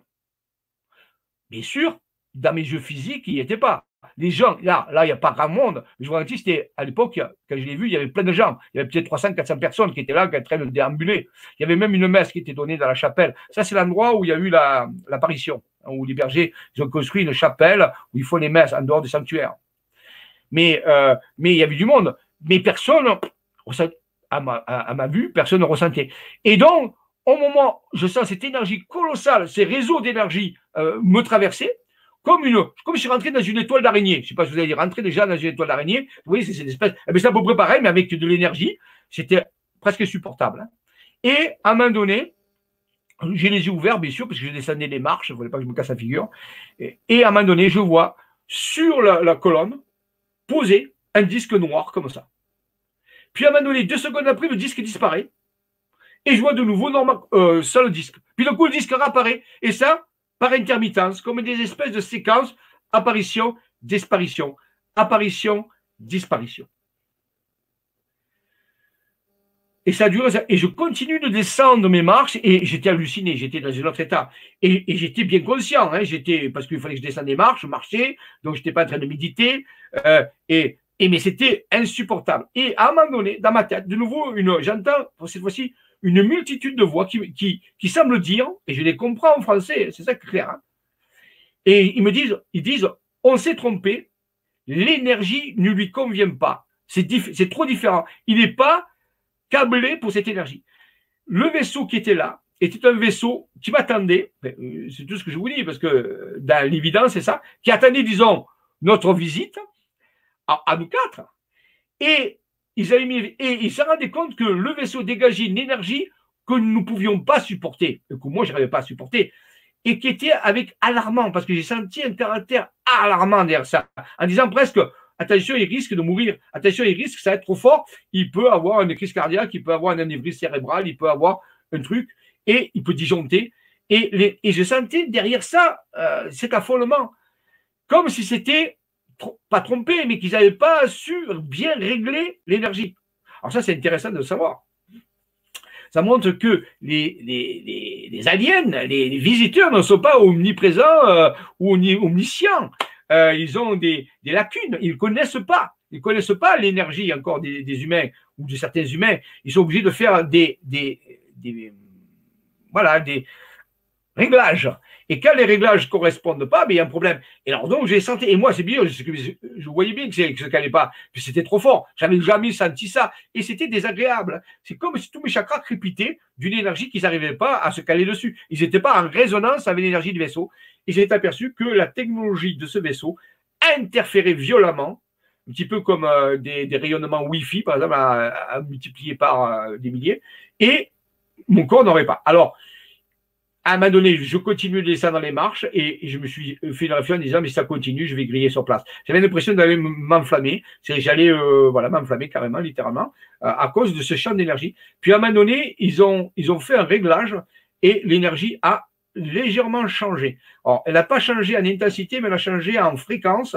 Et ils ont fait de leur mieux pour, pour que le vaisseau diminue les effets je dirais entre parenthèses, pas nocifs, mais les, les, les, conséquences de son énergie. Alors ça, il faut le comprendre. Hein. Ça, c'est important de le comprendre. Toutes les énergies des civilisations qui nous visitent ne sont pas compatibles avec le fonctionnement humain. Rappelez-vous, on utilise nous aussi des technologies qui ne sont pas compatibles avec le Wi-Fi, euh, les, micro-ondes, tout ça. Ce pas des énergies qui sont compatibles avec notre façon de vivre. Hein. On s'y adapte, hein, mais c'est pas facile. Il y a des gens qui sont électrosensibles, rappelez-vous. Donc, vous voyez, c'est évident. Alors donc, il faut, il faut un petit réglage et ils me disent, il faut comprendre que je peux continuer. Et j'ai bien l'impression qu'ils ne veulent pas arrêter le contact, qu'ils ne veulent pas arrêter. Ils auraient pu dire, ben, on arrête tout et, euh, et on, voilà, on ferme tout et puis c'est fini. Non, non, il y avait derrière une attente importante. Il y avait comme vraiment quelque chose qui devait se faire. Vous voyez, c'est ça que j'ai senti, parce que sinon, ils auraient plutôt arrêté carrément, en disant, bon, on débranche tout, c'est fini. Bon, tout, tout s'arrêter. Mais non, ils ont dit, le contact doit se faire, c'est un véritable rendez-vous, c'est pas simplement dire, bon, j'ai vu un vaisseau, il y avait une raison derrière ça. Oui, c'est ça que j'aborde le quatrième secret de Fatima. Euh, le quatrième secret de Fatima, c'est pas seulement c'est une base interdimensionnelle. Ça pourrait être intéressant.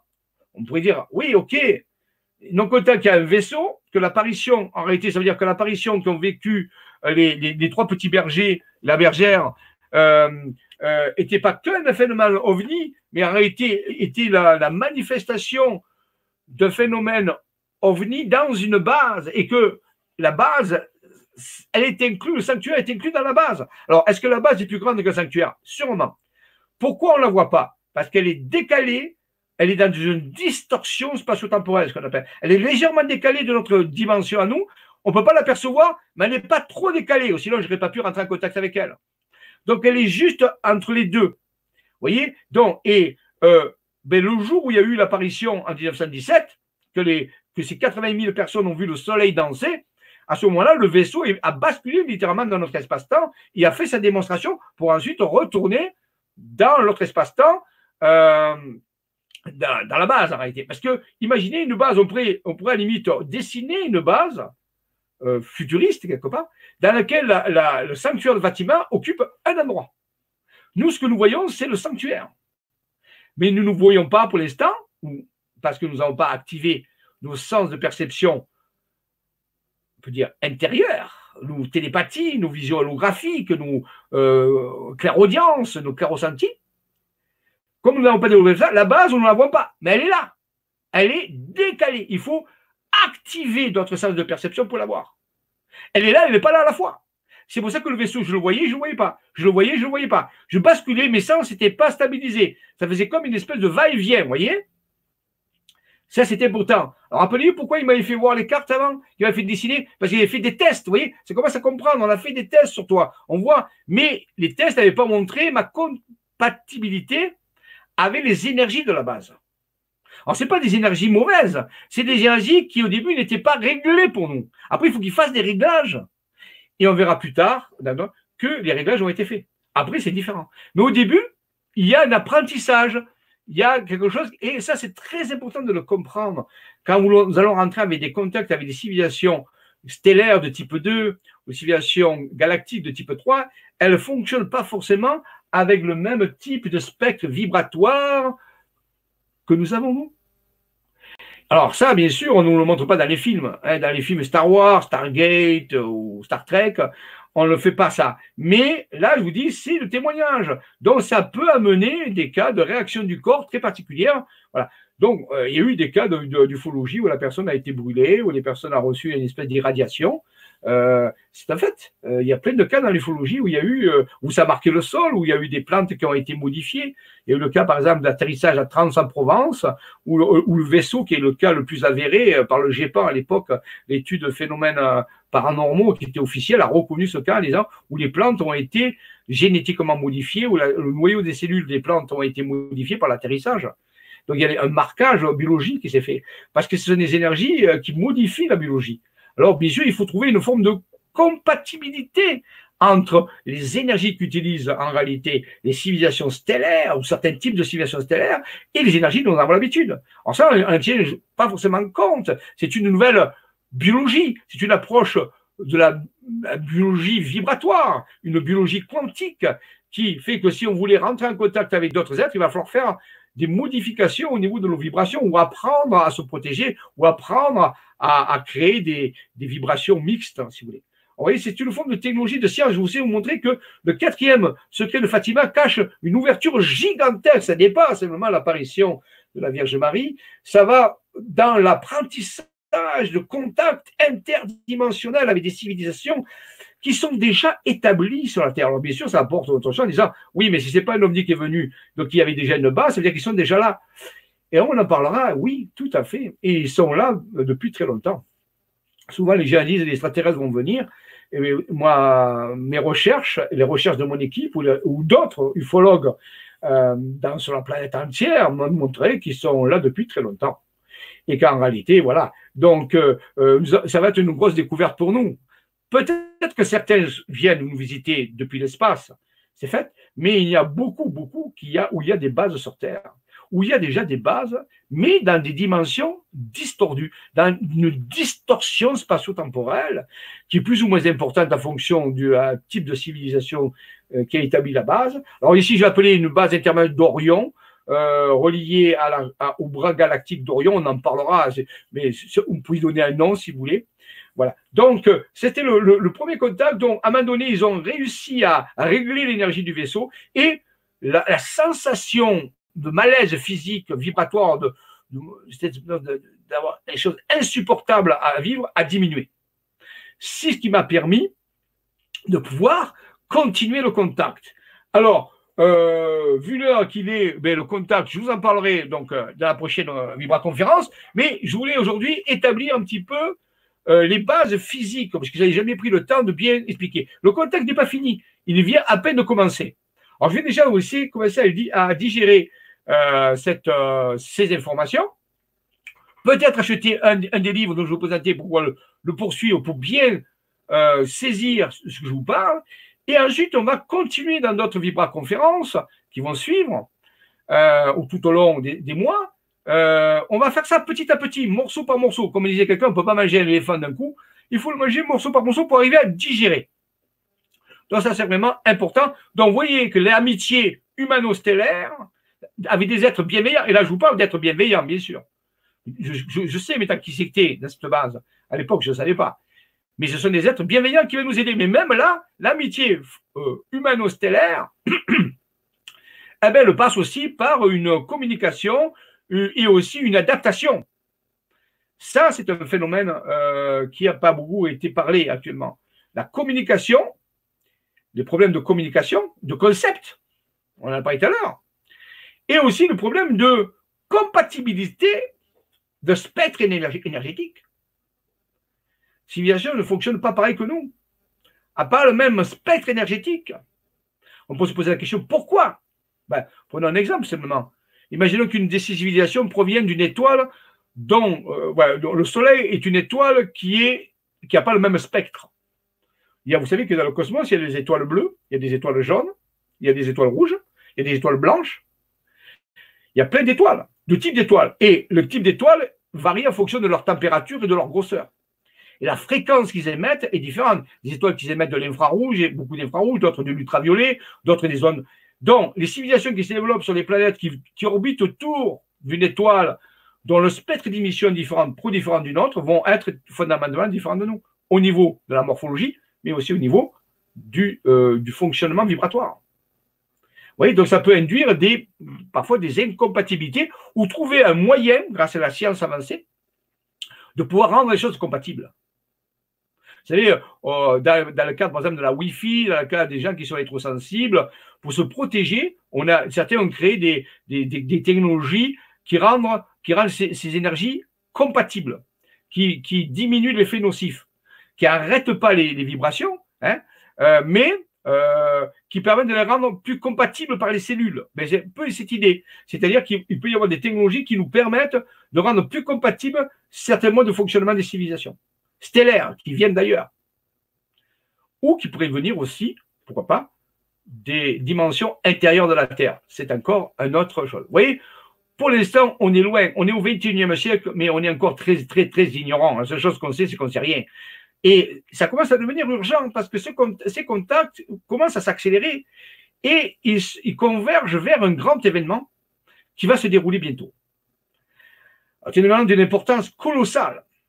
Et c'est vraiment important de le comprendre. Ce n'est plus une, une, option une ou un loisir. Non, non, c'est fondamental pour nos civilisations de commencer à comprendre ça parce qu'il y a des événements qui vont venir et qui sont en train de venir, ils ne sont pas très loin, où on va être carrément confronté, comme je l'ai été et comme d'autres l'ont été aussi, directement à ces événements. Et si on ne sait pas le gérer, on va avoir des, des, conséquences à ce niveau. Oui Donc ça, c'est vraiment important de comprendre. Donc je vais arrêter là. La prochaine fois, on continuera dans le contact et vous aurez d'autres révélations. On va explorer ce quatrième secret de Fatima qui transcende bien sûr les trois autres et qui nous amène une vision universelle de contact. C'est pour ça que livre s'appelle La plus grande entreprise de communication entre l'humanité et l'extraterrestre, de communication à la fois symbolique, des, des informations, mais aussi énergétique et de compatibilité, et dans d'autres domaines, face à des événements qui sont en train de se profiler. Il y a un rétro-planning, il y a un planning dans tout cela. Le et vous verrez que le quatrième secret va très, très, très loin. Parfois, vous aurez du mal à le croire, à tel point qu'il va. Et je ne suis même pas sûr qu'on ait pu le décrypter totalement encore. Donc, vous voyez, c'est ça, euh, on rentre vraiment carrément dans une autre euh, dimension. Et cela, je répète, demande un fonctionnement différent de notre cerveau, un fonctionnement différent de nos paradigmes, demande une révision complète notre façon de penser si on veut arriver à comprendre quelque chose. Alors, je vais arrêter ici. Euh, on reprendra. Donc, je vais interrompre euh, le partage. Voilà. Revenir ici. Donc, euh, oh là là, il y a beaucoup, beaucoup de, de, remarques. Je ne vais pas tout lire parce qu'on n'a pas beaucoup de temps. Bonjour à tous, bonjour Montpellier.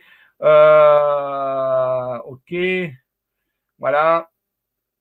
Voilà, donc je m'excuse encore au début. Hein, bien sûr, il y a eu un petit problème de, d'appareillage qui n'a pas connecté, qui, a pas le, site n'a pas mis en route. Bon, on a un décalage d'une demi-heure, c'est pas grave. Donc euh, on, va finir vers, vers 17h, 17h15 par là. C'est pas c'est pas un problème. Vous avez beaucoup d'informations. La prochaine fois, dans le mois prochain en mars. Euh, alors le mois prochain en mars, euh, quand est-ce que sera la Vibra conférence?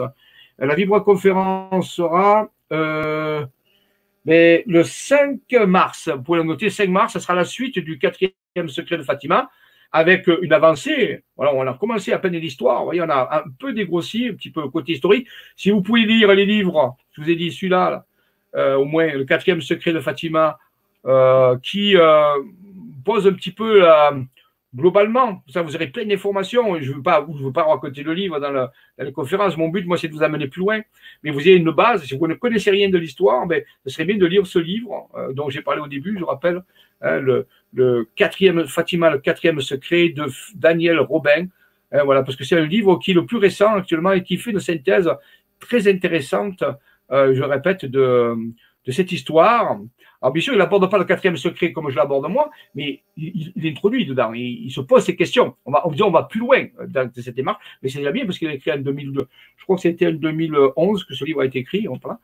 Et ou sinon, si vous voulez aller vraiment euh, mieux comprendre la connexion entre la géométrie sacrée, les réseaux et les ovnis, ben, vous avez ce livre qui s'appelle L'amitié franco mariale et la géométrie ufologique. Alors c'est très technique, bien sûr, il y a des schémas. Bon, là, vous voyez que c'est du concret, que c'est, que c'est OK. Ça illustre, ça va. Ça, c'est l'illustre sur la France, mais ça marche pareil partout, où il y a des réseaux, bien sûr. Voilà. Alors maintenant, je vais vous parler un petit peu de, ces annonces, de ces événements qui sont en train d'arriver et qui sont connectés à tout ça. Puisqu'on fait ce voyage, donc on fait ce voyage au Portugal. Euh, alors, je vais repartager mon, écran. Hein, voilà. Et donc, je vais vous amener ici euh, alors, pour ceux qui voudraient, voilà, le fameux pacte global, unité d'univers, donc je parle des, justement, euh, prochain mois de mars, je vais parler de ces corps d'énergie. Pour ceux qui veulent aller plus loin, eh bien, si vous prenez ce que je vous ai marqué au début sur le, sur le chat, euh, la petite adresse net, mais vous allez sur le global unité d'univers qui fait partie du grand changement, et là, vous avez la possibilité d'acheter, de rentrer, d'avoir le parc. Alors, c'est une, euh, une formation par mois et on en a fait déjà deux. Donc, bien sûr, quand vous l'achetez, vous avez tout. Et le, donc, le, premier, c'est le, la source, qu'on appelle la source. Hein. Bon, vous pouvez y aller au programme, vous voyez. Atelier La source, l'infiniment intelligent, l'univers connecté. Le deuxième, ça a été fait euh, il n'y a pas longtemps, le soi divin, très important, très très important. C'est lui qui m'a montré les, les, cartes au début, euh, quand je vous ai parlé. Et le troisième, la circuiterie multidimensionnelle des corps. Vous voyez, ça c'est la partie dont je vous ai un peu parlé aujourd'hui, et qui va beaucoup plus loin dans ce cas-là. Voilà, donc il y a 12, 12, ateliers comme ça au cours des mois, donc ça dure euh, euh, un an en gros. Voilà, et vous pouvez l'acheter directement en, tapant sur le lien que je vous ai donné au début, vous le rechercherez dans le chat. Je vais vous donner un lien et, qui est là avec, euh, ben voilà, oui, le, lien, c'est ce lien-là. Voilà. vous le voyez ici, je vais peut-être vous le remettre, peut-être, allez, je vais le remettre encore une fois, comme ça pour ceux, parce qu'au début, peut-être que ça n'a pas marché. Hein. C'est possible que ça n'a pas été noté. Donc, attendez, je vais arrêter le partage, je vais revenir deux secondes euh, à ce niveau-là. Et je vais mettre ici le lien. Donc, je vous mets le lien, comme ça. Voilà. Voilà, donc il suffira de, cliquer dessus. Hein. et donc, pour ceux qui s'intéressent, qui veulent aller plus loin, euh, normalement, ça a dû fonctionner. Voilà. Ça normalement, ça a dû venir. Je vérifie. Euh, oui, voilà, il est là. Donc ici, voilà, et ça c'est le lien qui est là, il y a même deux fois, hein, parce qu'on est connecté à plusieurs trucs. Donc voilà, ici, à, ce niveau-là. Voilà, donc, euh, alors maintenant, allons voir les, autres, euh, les autres informations. La demi-heure qui nous reste, puisque j'ai dit qu'on rajoutait une demi-heure, puisque ça a avec une demi-heure de décalage. Alors ici, nous allons euh, ici sur le site. Voilà, ça, c'est le site Isavision hein, dont je vous ai parlé. C'est mon site euh, qui fait partie de l'ISAN, qui est l'Institut des sciences quantiques non sciences quantiques non éthiques, Institut des sciences avancées quantiques éthiques. Ici, vous rappelons, si vous voulez laisser votre email, hein, quand le pop-up s'ouvre sur le site isavision.com, isavision.com, on voit l'adresse en haut, isavision.com, eh bien, vous pouvez laisser votre email et c'est important parce que je, vais travailler de plus en plus avec des newsletters. Et sur les newsletters, j'envoie des informations, j'envoie des, rendez-vous. Et donc, si vous laissez votre mail, vous, êtes sur ma liste et vous recevez les, newsletters, les informations qui actualisent les choses. Euh, si un jour je fais une conférence surprise, par exemple, ben, je l'envoie là. Si un jour je fais, j'ai des informations entre deux conférences, je les envoie là. Donc ça, c'est important. Donc, ça reste privé, bien sûr. C'est un listing privé pour les gens qui s'intéressent à ce qu'on fait. Alors, j'enlève le pop-up, bien sûr, euh, donc je le ferme. Je suis sur le, sur le, sur le site Isavision. Et là, donc, euh, vous avez sur l'accueil ici, annoncé normalement, voilà, je viens normalement, ça doit le faire. Voilà. Bon, c'est un peu, un long la connexion, hein, que. Hein. Euh, voilà. Alors, euh, ici, ah, voilà, MISC. Voilà. Normalement, je dois tomber sur le. Vous pouvez lire toutes ces informations qu'elles sont extraordinaires. Voilà. Donc, alors, oui, ça me permet de parler qu'il y a le colloque des chantiers de l'avenir euh, dans l'opération Quantique Global Expansion, c'est-à-dire l'expansion globale quantique. Ah, le pop-up revient, on va la lever. Voilà, vous la levez. Et euh, euh, le dimanche 9 février, c'est ce dimanche qui vient, 2020, à la Vallée du Var, c'est une petite ville près de Toulon. Conférence, débat, théorie et pratique en neurosciences, nouvelles technologies avancées, spiritualité augmentée. Là, vous verrez comment la, la haute technologie visuelle, télévisuelle et vidéo peuvent nous aider et soutenir dans ce programme de rentrer en contact avec d'autres dimensions, de amplifier, augmenter la spiritualité, de nous permettre de nous préparer des corps énergétiques pour pouvoir faire ces contacts. Alors ça, c'est vraiment la technologie, comment la technologie actuelle peut s'unir à la spiritualité. Euh, c'est 20 euros la journée. C'est de 10h à 19h à au domaine Les Gueules Cassées, 151 avenue André Dupuis, dans la veille du Var. Alors ça, c'est vraiment important. Donc, vous pouvez en parler autour de vous. Si vous ne pouvez pas venir, merci aussi de transmettre l'information autour de vous parce que ça permet aux jeunes de savoir que ça existe. Euh, que ça est en train d'arriver et que c'est pas, voilà, c'est pas fantaisiste, c'est pas mystique du tout. Il y a une technologie actuelle et l'ensemble de cette technologie a été, ben vous trouvez aussi, tiens, le pack euh, sur le site Isavision, comme ça vous avez directement la, connexion, oui. Pour ceux qui veulent le pack. Alors, voilà, et le, voyage exceptionnel, alors ça c'était pour euh, ce week-end, ce dimanche, donc parlez-en autour de vous, c'est exceptionnel. C'est vraiment, vous verrez de vos yeux une technologie mixte extraterrestre, stellaire et terrestre qui fonctionne et qu'on a mis au point et qu'on a déjà utilisé avec des résultats. Vous la verrez fonctionner devant vous. Vous verrez euh, des informations incroyables sur les, nouvelles technologies qui sont en train d'arriver et qui vont nous permettre de, pouvoir interagir d'une certaine façon avec les civilisations euh, stellaires c'est du, concret, direct, c'est très important. Ensuite, où diffuser l'information autour de vous, il suffit de prendre une photo de, de, ça ou de le copier et de l'envoyer sur vos réseaux. C'est une, façon de, de, participer, si vous voulez, à, à, ce, à cette information mondiale.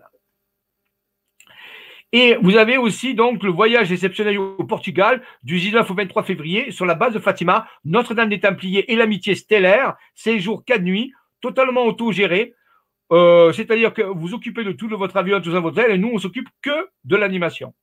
Mais euh, c'est vraiment important, c'est pour ça que ça vous permet de, justement de pouvoir euh, mettre votre tarif comme vous voulez. Hein. mais on ira sur la base de Fatima et on va faire des contacts. Et vous pouvez avoir le programme en, cliquant sur ce lien. Et là, il y a un PDF qui s'ouvre et vous donne tout le programme et les premiers rendez-vous. Donc ça, c'est vraiment important. N'attendez pas trop parce qu'après, il faut réserver les avions. Donc, euh, euh, vous voyez, tout est, tout, est, tout est détaillé. Ici, il suffit de cliquer sur Voyage au Portugal et à ce moment-là, vous avez le PDF qui s'ouvre et vous avez tout le programme à 100% de ce voyage exceptionnel sur la base de Fatima. Voilà. Donc, euh, vraiment très important, vous voyez, voilà. Hein, donc, euh, tout est détaillé, chaque visite, chaque, chaque truc, présentation du programme, euh, jour par jour, les, les rendez-vous, tout, est marqué. Donc, c'est vraiment important de faire cela. Euh, programme détaillé, toutes les photos. Je remercie donc Monique, Monique Joseph qui a beaucoup travaillé là-dessus, qui nous a fait un travail colossal d'un programme magnifique qui allie les Templiers, les énergies stellaires, les bases. C'est vraiment, vous voyez, directement ce que je vous ai parlé aujourd'hui, c'est la continuité. Tomar, eh, voilà, la fameuse Tomar, hein, c'est, regardez ça, c'est splendide, c'est énorme, colossal, un voyage incroyable avec euh, des pique-niques, tout ça, des, templiers. On va, travailler sur des énergies colossales. Et voilà, avec d'autres, euh, le fameux contact stellaire avec euh, la, base de Fatima. Euh, mon contact que j'ai eu récemment avec des équipages de la base. Euh, je vous en parlerai la prochaine fois, ça c'est vraiment énorme. ouais, voilà, donc nous on s'occupe que de, l'organisation, de de la de l'animation, mais tout le reste, oui, on a mis des des des propositions pour vous, mais vous vous occupez de votre voyage. Comme ça, ça le permet de faire votre bourse. Voilà, nous, il y a seulement un prix pour l'animation hein, qui, est, qui, est, modique. Hein, voilà. Donc, euh, pour les trois jours. Voilà. Donc, ça, c'est vraiment important par rapport à comprendre. Vous avez la possibilité de vous inscrire avec cet email à Marie-Josée Voilà ou téléphoner ici à ce niveau-là.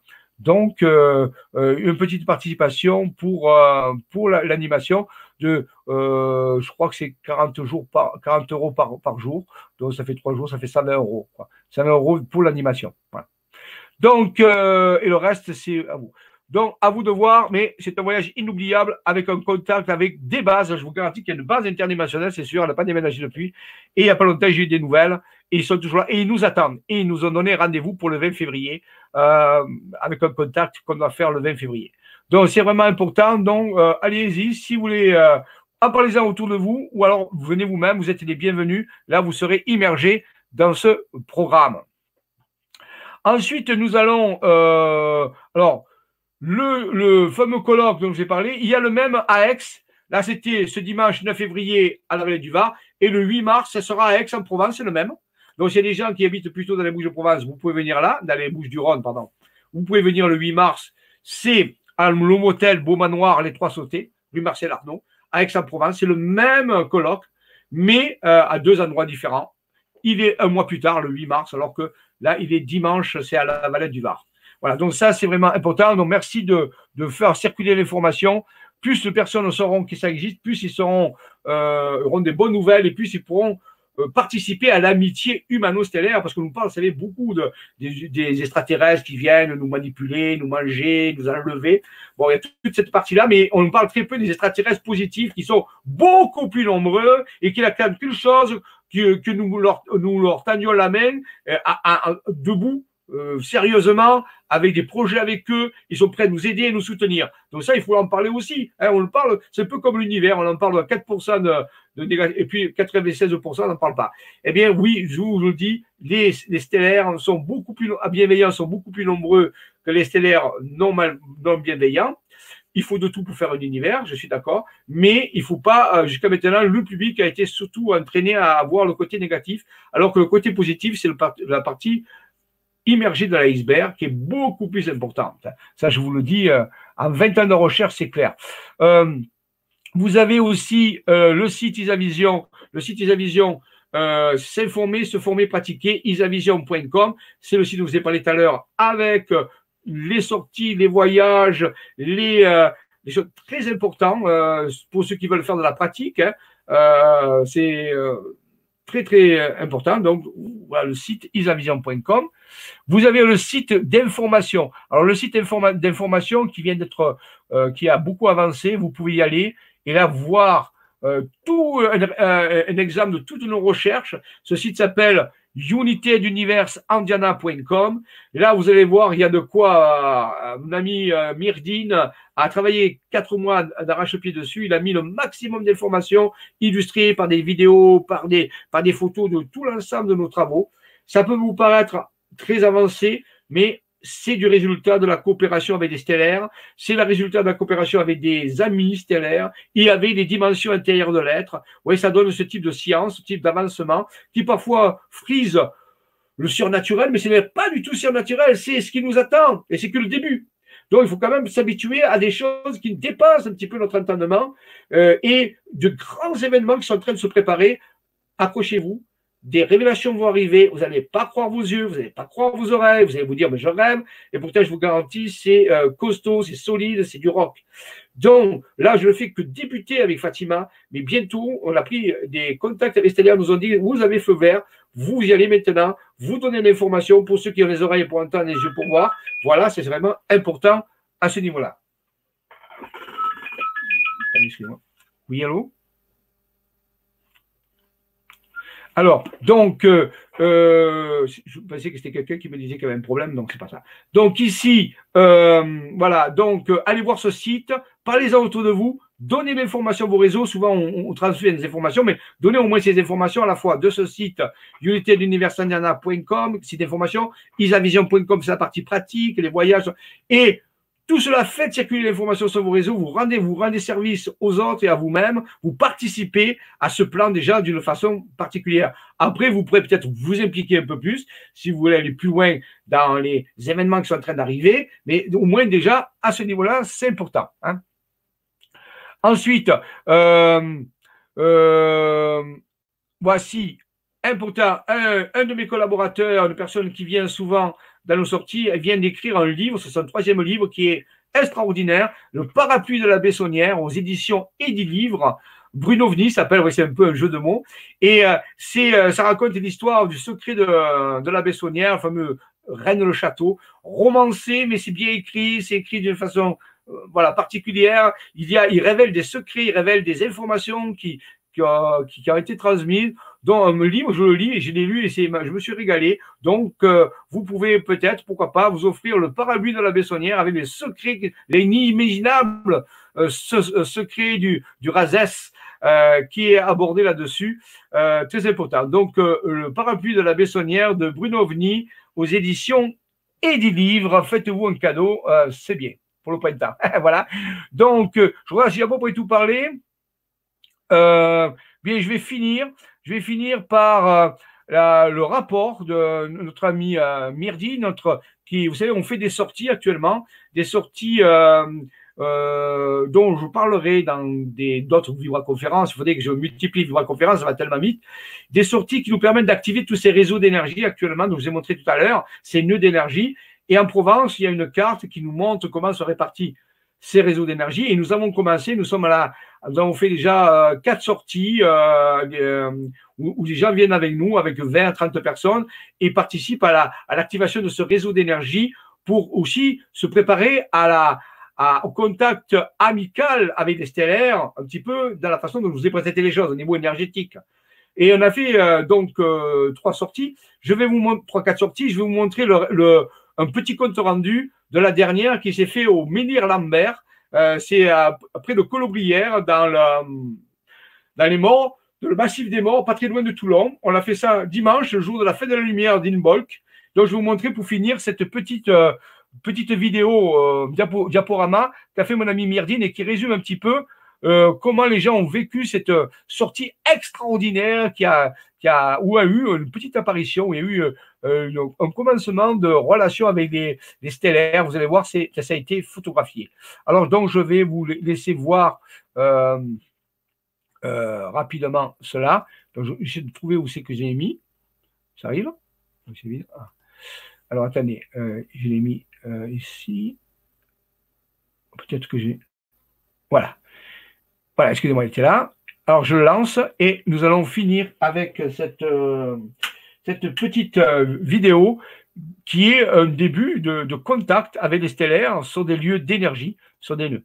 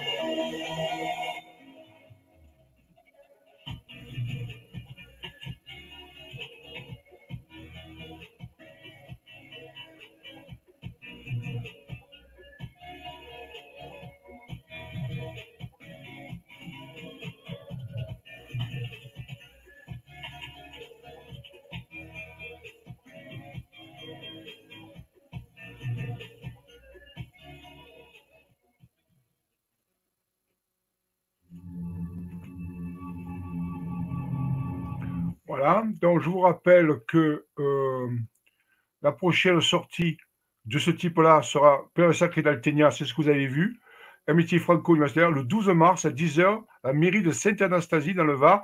On ira voir un lieu qui s'appelle la chapelle Saint-Quinis. Et là, on va faire tout un travail, pareil, de la même façon, pour se connecter aux énergies, pour envoyer des informations, pour recevoir des informations, utiliser les technologies scalaires, et ainsi de suite, pour continuer à éveiller les, les, les Euh, rappelez-vous hein, que cette terre, notre terre est sous-tendue par une grille énergétique qui est elle-même reliée à nos corps d'énergie. Et tout est en train de changer euh, parce que l'humanité doit s'occuper de ça aussi. Et ça fait partie de ce contrat que nous avons passé avec les stellaires pour préparer les événements qui viennent. Voilà. Donc, pour ceux qui sont les bienvenus, pour le 12, le 12 mars, pour ceux qui sont dans la région du Var. Après, au fur et à mesure, bien sûr, il y aura d'autres sorties qui vont se faire à ce niveau-là.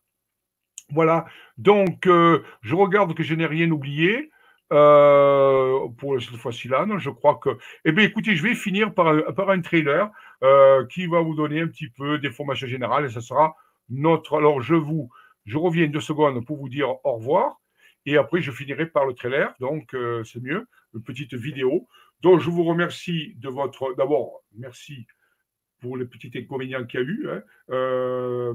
Problème de démarrage, ça nous a décalé un peu, peut-être qu'il fallait le faire, peut-être qu'il y avait une énergie qu'il fallait avoir. Et je vous remercie de votre fidélité. Je, je dis euh, rendez-vous à ceux qui suivent l'Académie des Jedi euh, bientôt et aussi au PAC euh, Global Unité d'Univers, qui sont des, travaux complémentaires aux conférences qui vont beaucoup plus loin, mais sont dans les technologies, dans les explications, dans les pratiques, dans les méditations, parce qu'on fait des méditations euh, euh, dans, les, ateliers à ce niveau-là. Merci aussi tout le grand changement. Merci à Myrdine, ce, génie de, la vidéo et des technologies scalaires qui nous permet justement de. Et merci à toute l'équipe de chercheurs qui participent à, à cette grande aventure. Et je redis, on est au qu'au début et ceci va aller au-delà de nos rêves. Mais avec euh, du solide, du costaud, on va progresser vers les grands projets qui se profilent à l'horizon. Donc, je finis avec le petit trailer. À bientôt au mois de mars pour la prochaine Libre Conférence qui continuera le quatrième secret de Fatina pour aller à un degré encore un peu plus loin. Merci à tous. Je vais lancer le petit petite vidéo.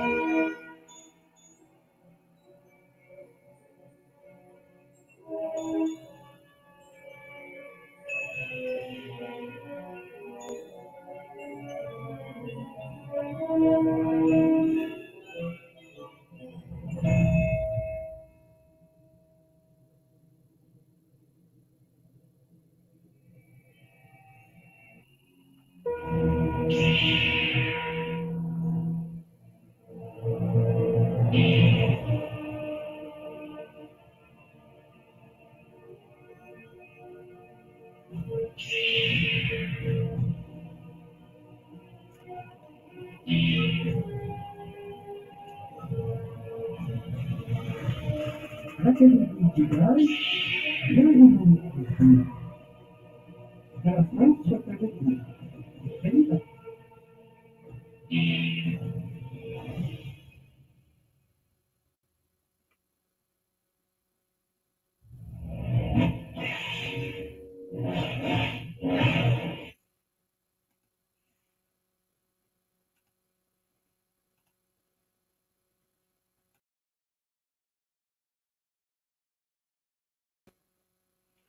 revoir à tous et que la force soit avec vous et surtout qu'elle y reste. À bientôt pour de nouvelles aventures. Merci.